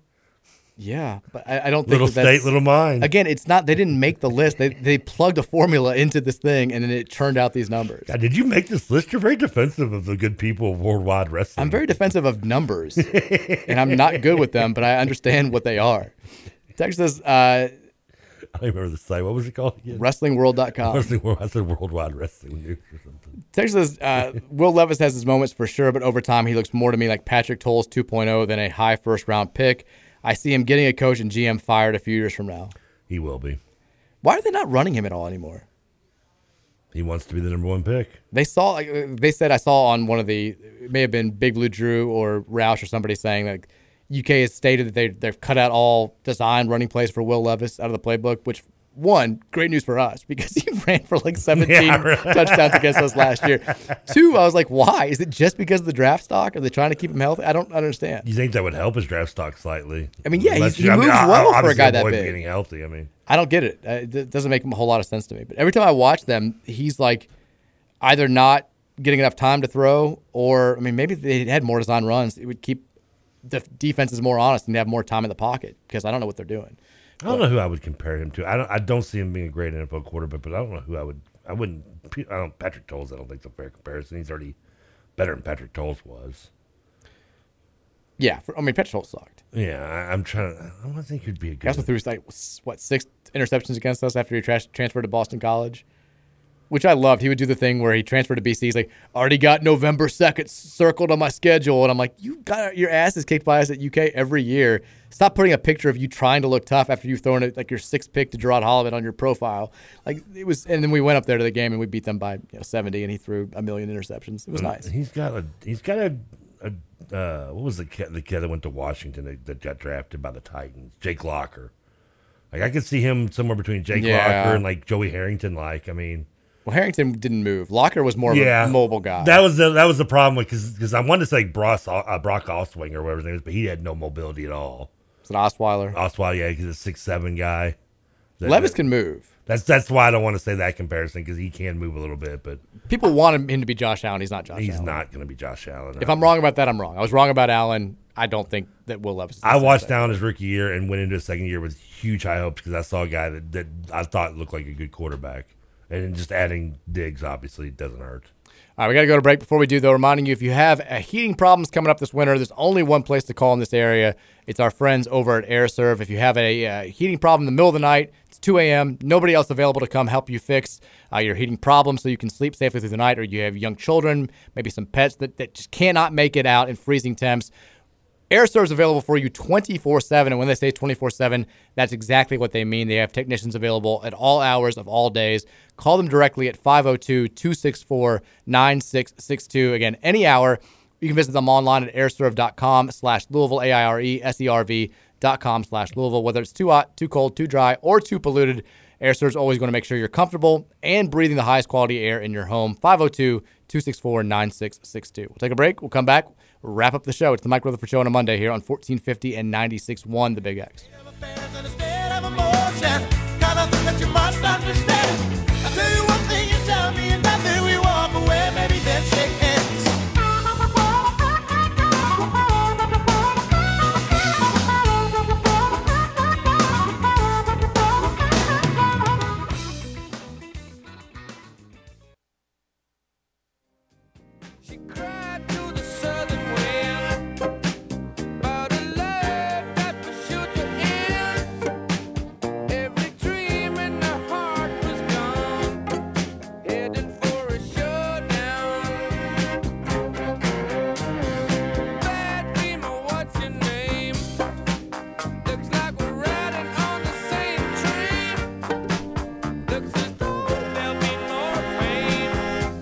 Quick update from the KFC Yum! Center. Fourth to 53 to go before halftime. Louisville all over Cincinnati in the season opener for the women's basketball team. The Cards lead 31 to 15. Uh, it was tight early on. The Cards now currently on an 11-0 run, rolling over the Bearcats. So we do Cincinnati. We treat them like they're like they're they're chili garbage. Don't take shots at the chili. Come on, skyline chili is garbage. I love skyline chili. I wouldn't eat it with my dogs. You don't like any food, which again is the, Not necess- It's no, the biggest paradox. You're the, Really? the pickiest eater I know. Well, that, I am picky, but don't say I don't like any food because I mean, I, I think. But you're I- like very little- I, I got four X's in my pants right now that would disagree. Well, you like food a lot, but like very few really different dirty, by the type. I did. I was gonna. I was pretending I didn't hear it. You like. you just hammer like the same like five or six types of food over and over. It's it's unreal. Maybe I can be monotonous. Maybe I can uh, get into monotony. Nailed it. Monotony. Maybe this is my marriage. Like, I mean, you know, like some people just choose only one woman. I just choose one food. Just burgers with just cheese. Steaks plain. But honey, sometimes I feel like a chicken. sometimes Chicken with cheese. But wait, we've reached now the the only bad thing because I, I opened the show just glowing, glossing, waxing poetic about this time of the year where now we've got the football team winning four in a row, basketball starting, all, all happening at the same time. So like always something to talk about. The one downside to this is it's 540, it's looking dark outside, and I hate. And we've reached the point of the year where it's like after 550 you feel like it's 10 p.m. the entire night. Like I, we like last night we went. We thought we left um, John's blanket at um, Whitehall where we'd taken these pictures. So we like drove out there to find it. It's like 6:10. It's pitch black. We get home. We went it, we stopped at Target so Virginia could do something. She was being good, so we wanted to reward her. And like we get home, and I'm like, it feels like it's like these kids should have been in bed three hours ago. It feels like it's 11 p.m. And the reality is it's 6:45. You should never have any idea what time it is. The kids are off schedule because daylight time, daylight savings time is so stupid. They're getting up at six o'clock in the morning now instead of like seven, 7:30. They want to go to sleep at 6:30 because it's pitch black outside. I hate it. It's the only downside about this time of the year. It's awful. Benjamin Franklin will never come on this show. Never come on the show. Daylight savings time is dumb. I never, it's never bothered me like it's bothered everyone else. I guess Because Like, you live in weird hours. you don't wake up till 2 p.m. maybe I'm the normal one. You're the weird man. You ever think about that man? Maybe. You ever wrap your brain around that one? Yes. I mean, Oh, guys, he's worked himself into a coughing fit. He's so tickled by his comment that his throat's been tickled too. uh, I haven't throat tickled in a while. Um, that- I don't know. The darkness doesn't bother me. I guess I, I kind of like it now because it's dark, and I'm like, oh crap! Wait a minute. Hey, everything's still open. Yeah, well, there's that, I guess. I'm glad one person's happy. I'm glad half the show's happy about it. I mean, I don't like driving at night because I'm almost like somewhat borderline blind in some ways. Well, that's it's not good. I, I had to like I had to wait like a week to get my driving test because I, when I originally went to get my driver's license when I was 16, I failed the eye exam. Ooh. And they were like, "We gotta go get glasses," and I was like, "I don't want glasses." Like, you gotta go get glasses. So I went and got glasses. Which is- here's the irritating part. I went and get glasses, and I come back with glasses, and I'm like, "All right, we're gonna take the eye exam again." Like, "You have glasses?" I'm like, "Yep." They're like, "All right, go ahead." I didn't Oh. have to retake it. What? They're like, just show me the glasses for proof. I could just grab these glasses off the street somewhere. Which is ironic because I lost them like two days later, and then I found, and then I found a pair, and they looked, they, they made me look. They, they when I put them on, it was similar view. I've been using them ever since. Uh, you, I've never seen you wear glasses. You never seen my glasses? I haven't. Uh, well, they actually aren't in my car because I have them at the house right now. I took So- them out of the car. Do you wear contacts or anything? Mm-mm. I have the same pair of glasses I've had them since I was 16, and they weren't even prescribed to me technically. Hmm. But I still wear them. I still use them. I still love them. There's, I, I, they're, they're they're cool looking. I look kind of cool with my glasses on. Okay, well. I don't need. I'd like I'm like I'm not so blind where I need them. I just uh, at night I can't see if it's like I, I get bad night blindness. Like if cars are coming at me, it, it, it bothers me.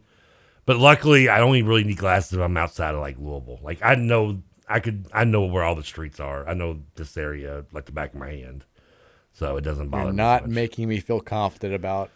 But if I'm- my likelihood of staying on the road if you're driving on the opposite but if side. I'm, if I'm in like an area I don't know and it's nighttime, then I probably should have my glasses, or I'm going to probably go slower than normal. And if it's raining, I'm not even driving. I don't drive at night during the rain. Just don't do it. Don't even bother asking me to come out. Okay. Because I can't see hardly. I can't see where the bleep at night when it's raining. It's hard to see. Do you have a uh, Do you have a thought since you are Our- not very often. our resident NFL guru on the Colts naming Jeff Saturday as their interim head coach? Wait a minute. What did you just with ESPN? Jeff Saturday? Yeah. I don't know. You would know it better than I would. Uh, what he on NFL Live? I think he was.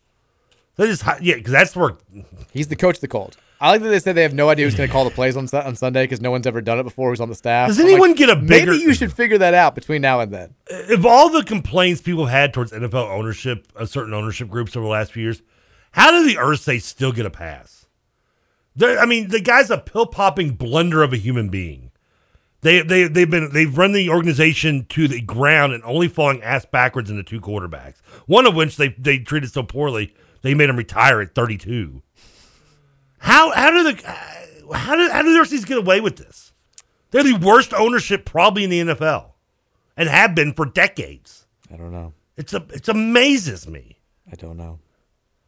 I, and I, I felt bad for Frank Reich. I do because I think he's a really good coach. And I, I was on record saying I, I really him leaving the Eagles when they did was again almost like the Colts falling ass backwards into something. Because if you remember, they hired they wanted to hire Josh McDaniels, who's an awful coach. The Raiders are learning that again. They could have just called Denver. They would have told him that. But I mean, he's a horrible hire, and they wanted to hire him, and he just like at the last minute was like, "Yeah, never mind. I'm staying in New England." So he kind of fell ass backwards into Frank Reich, who was he just has he's I mean, they've got a good team. It's just like it's just proof of you got to have a quarterback. Yeah. You- I mean, you can have a solid defense they have. The offensive line has been really banged up though. I mean, they they have really no weapons on the outside, especially without Justin Jonathan Taylor out. And they have no quarterback. I mean, it's just you, you- it's you, you got to have you got to have a quarterback at some level. Tex says, "Are you really going to go through the entire show without talking about the UK girl?" I guess not. I guess we're going to talk about her. I don't know what UK girl. You haven't seen this video? Uh-uh. UK girl. It's all over the national news. No, what'd she do? A drunk UK girl on in, in Lexington. I think she's from. ah, Was it, I don't want to disparage the wrong. I think she's from Greenwood, Kentucky. Okay. She got into it with one of the, the desk clerks at the residence halls on UK's campus, uh, who was was black, and started just calling her the N word repeatedly, saying you're a N word and, and a B word, and like sucks. was throwing punches at her, was trying to hit her, was like very just sloppily drunk. Cops came, she like tried to hit the cop. She also the entire time just kept saying the N word the entire time the cops arresting her. She's the video got out. She's all over the national news. The the the desk uh, uh, worker, the the black woman in this case, like she has I would kill for an ounce of the restraint that she has. Like the entire time she's like sitting there, she's like She probably knows this woman is meaningless to her anyway. I She's mean, like, I she's like, I don't get paid enough for this. She's like trying to calm her down. She's trying to do the right thing. She has a video where she calmly like explains what happened before it goes viral in the thing. And this girl, uh, her name is Sophia Rosing. She's been arrested. She was she's about to get kicked out of school if she hasn't already been. She's was this on school property? Yeah, it was in the dormitory. Oh, okay. Why wouldn't she? Did, why wouldn't she allow it in? Or you guess she'll tell me. The well, the the the desk worker says she. I could tell she wasn't a resident. Like she's like, I she doesn't have her ID. She and like we can't allow anybody who's not a resident to go in the elevators and like go into the building. Especially at a certain time, I assume. Yeah, so she's like stopping her from getting in the elevator, and she's launching into you know racial assaults. And now she has friends online that are like defending her and like all this stuff. And it's you know people are like, oh, this this girl's life's ruined. I'm like, yeah, maybe like, or she's gonna be Speaker of the House in ten years at this point. Like you just you, you don't really know one way or the other. I'm sure she'll be turned into a hero at some point by by some people. But it was a uh, gross, gross video. Uh, all the you know UK people like this doesn't represent our school and all this stuff was out there, but it was has definitely dominated the the, the local news here for 24 hours. All I say to this is people don't don't try to ruin her life just because she, she made a fool of herself and she's obviously an idiot.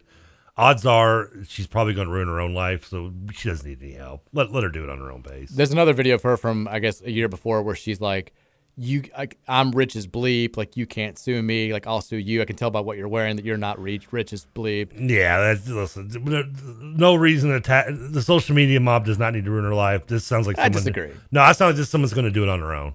I, I- I think I think that's let, let's let her let, let's let her destroy her own life at her own pace. I disagree with you, man. Like I, I knew a lot of these people that had like just terrible, did got away with terrible things, and guess what? Once they got over these teenage years, these college years, they end up going in and making a lot of money and being successful because they had every advantage. Now, did they possible. continue to be horrible people, or did, was it just the, the something they learned from their, their betterment of their youth? Oh, they, they continue to be horrible people. Okay, because sometimes you never know. I mean, sometimes I mean, listen, I've probably said stupid stuff in my youth as well. I would hope not. I wouldn't like have gone this. to that. No, I've never been Yeah. on giant racial tirades. No, but Yeah, this is this is very bad. I, I think she deserves anything bad she's got coming.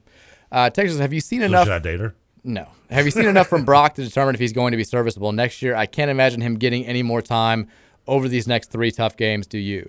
I don't know. I mean, maybe if Malik is really struggling or if Malik gets hurt, which is always a possibility. But the starting quarterback job next year, I mean, it's fascinating as is. I would not be shocked at all if they went out and tried to get a transfer though either because they should. I mean, you should. Is Pierce Clarkson going to be ready to step in right away as a true freshman? History says probably not. Um, Evan Conley, I don't know if he's ever going to be fully healthy again with this this hip thing that's out there. Um, Brock Domann, yeah, he played nicely in the game against Virginia. Is he really a guy that you think can take you to a overwhelmingly successful season for a full 12 games? I haven't seen enough to really determine that. Is Caleb Johnson alive at this point? Nobody seems to know that. So I'd like to see them go out there and get one of these transfers that's available to come in for maybe one season and say, you know, this guy, if he's a grad transfer, maybe played four years and was just sick of a smaller school. Let's let, let's give him a shot. But I, I feel like they need to bring somebody else into the fold for that competition. When we start talking about, I mean, we talking about surviving this year for for for for Sat. We've talked about winning one game, maybe winning two.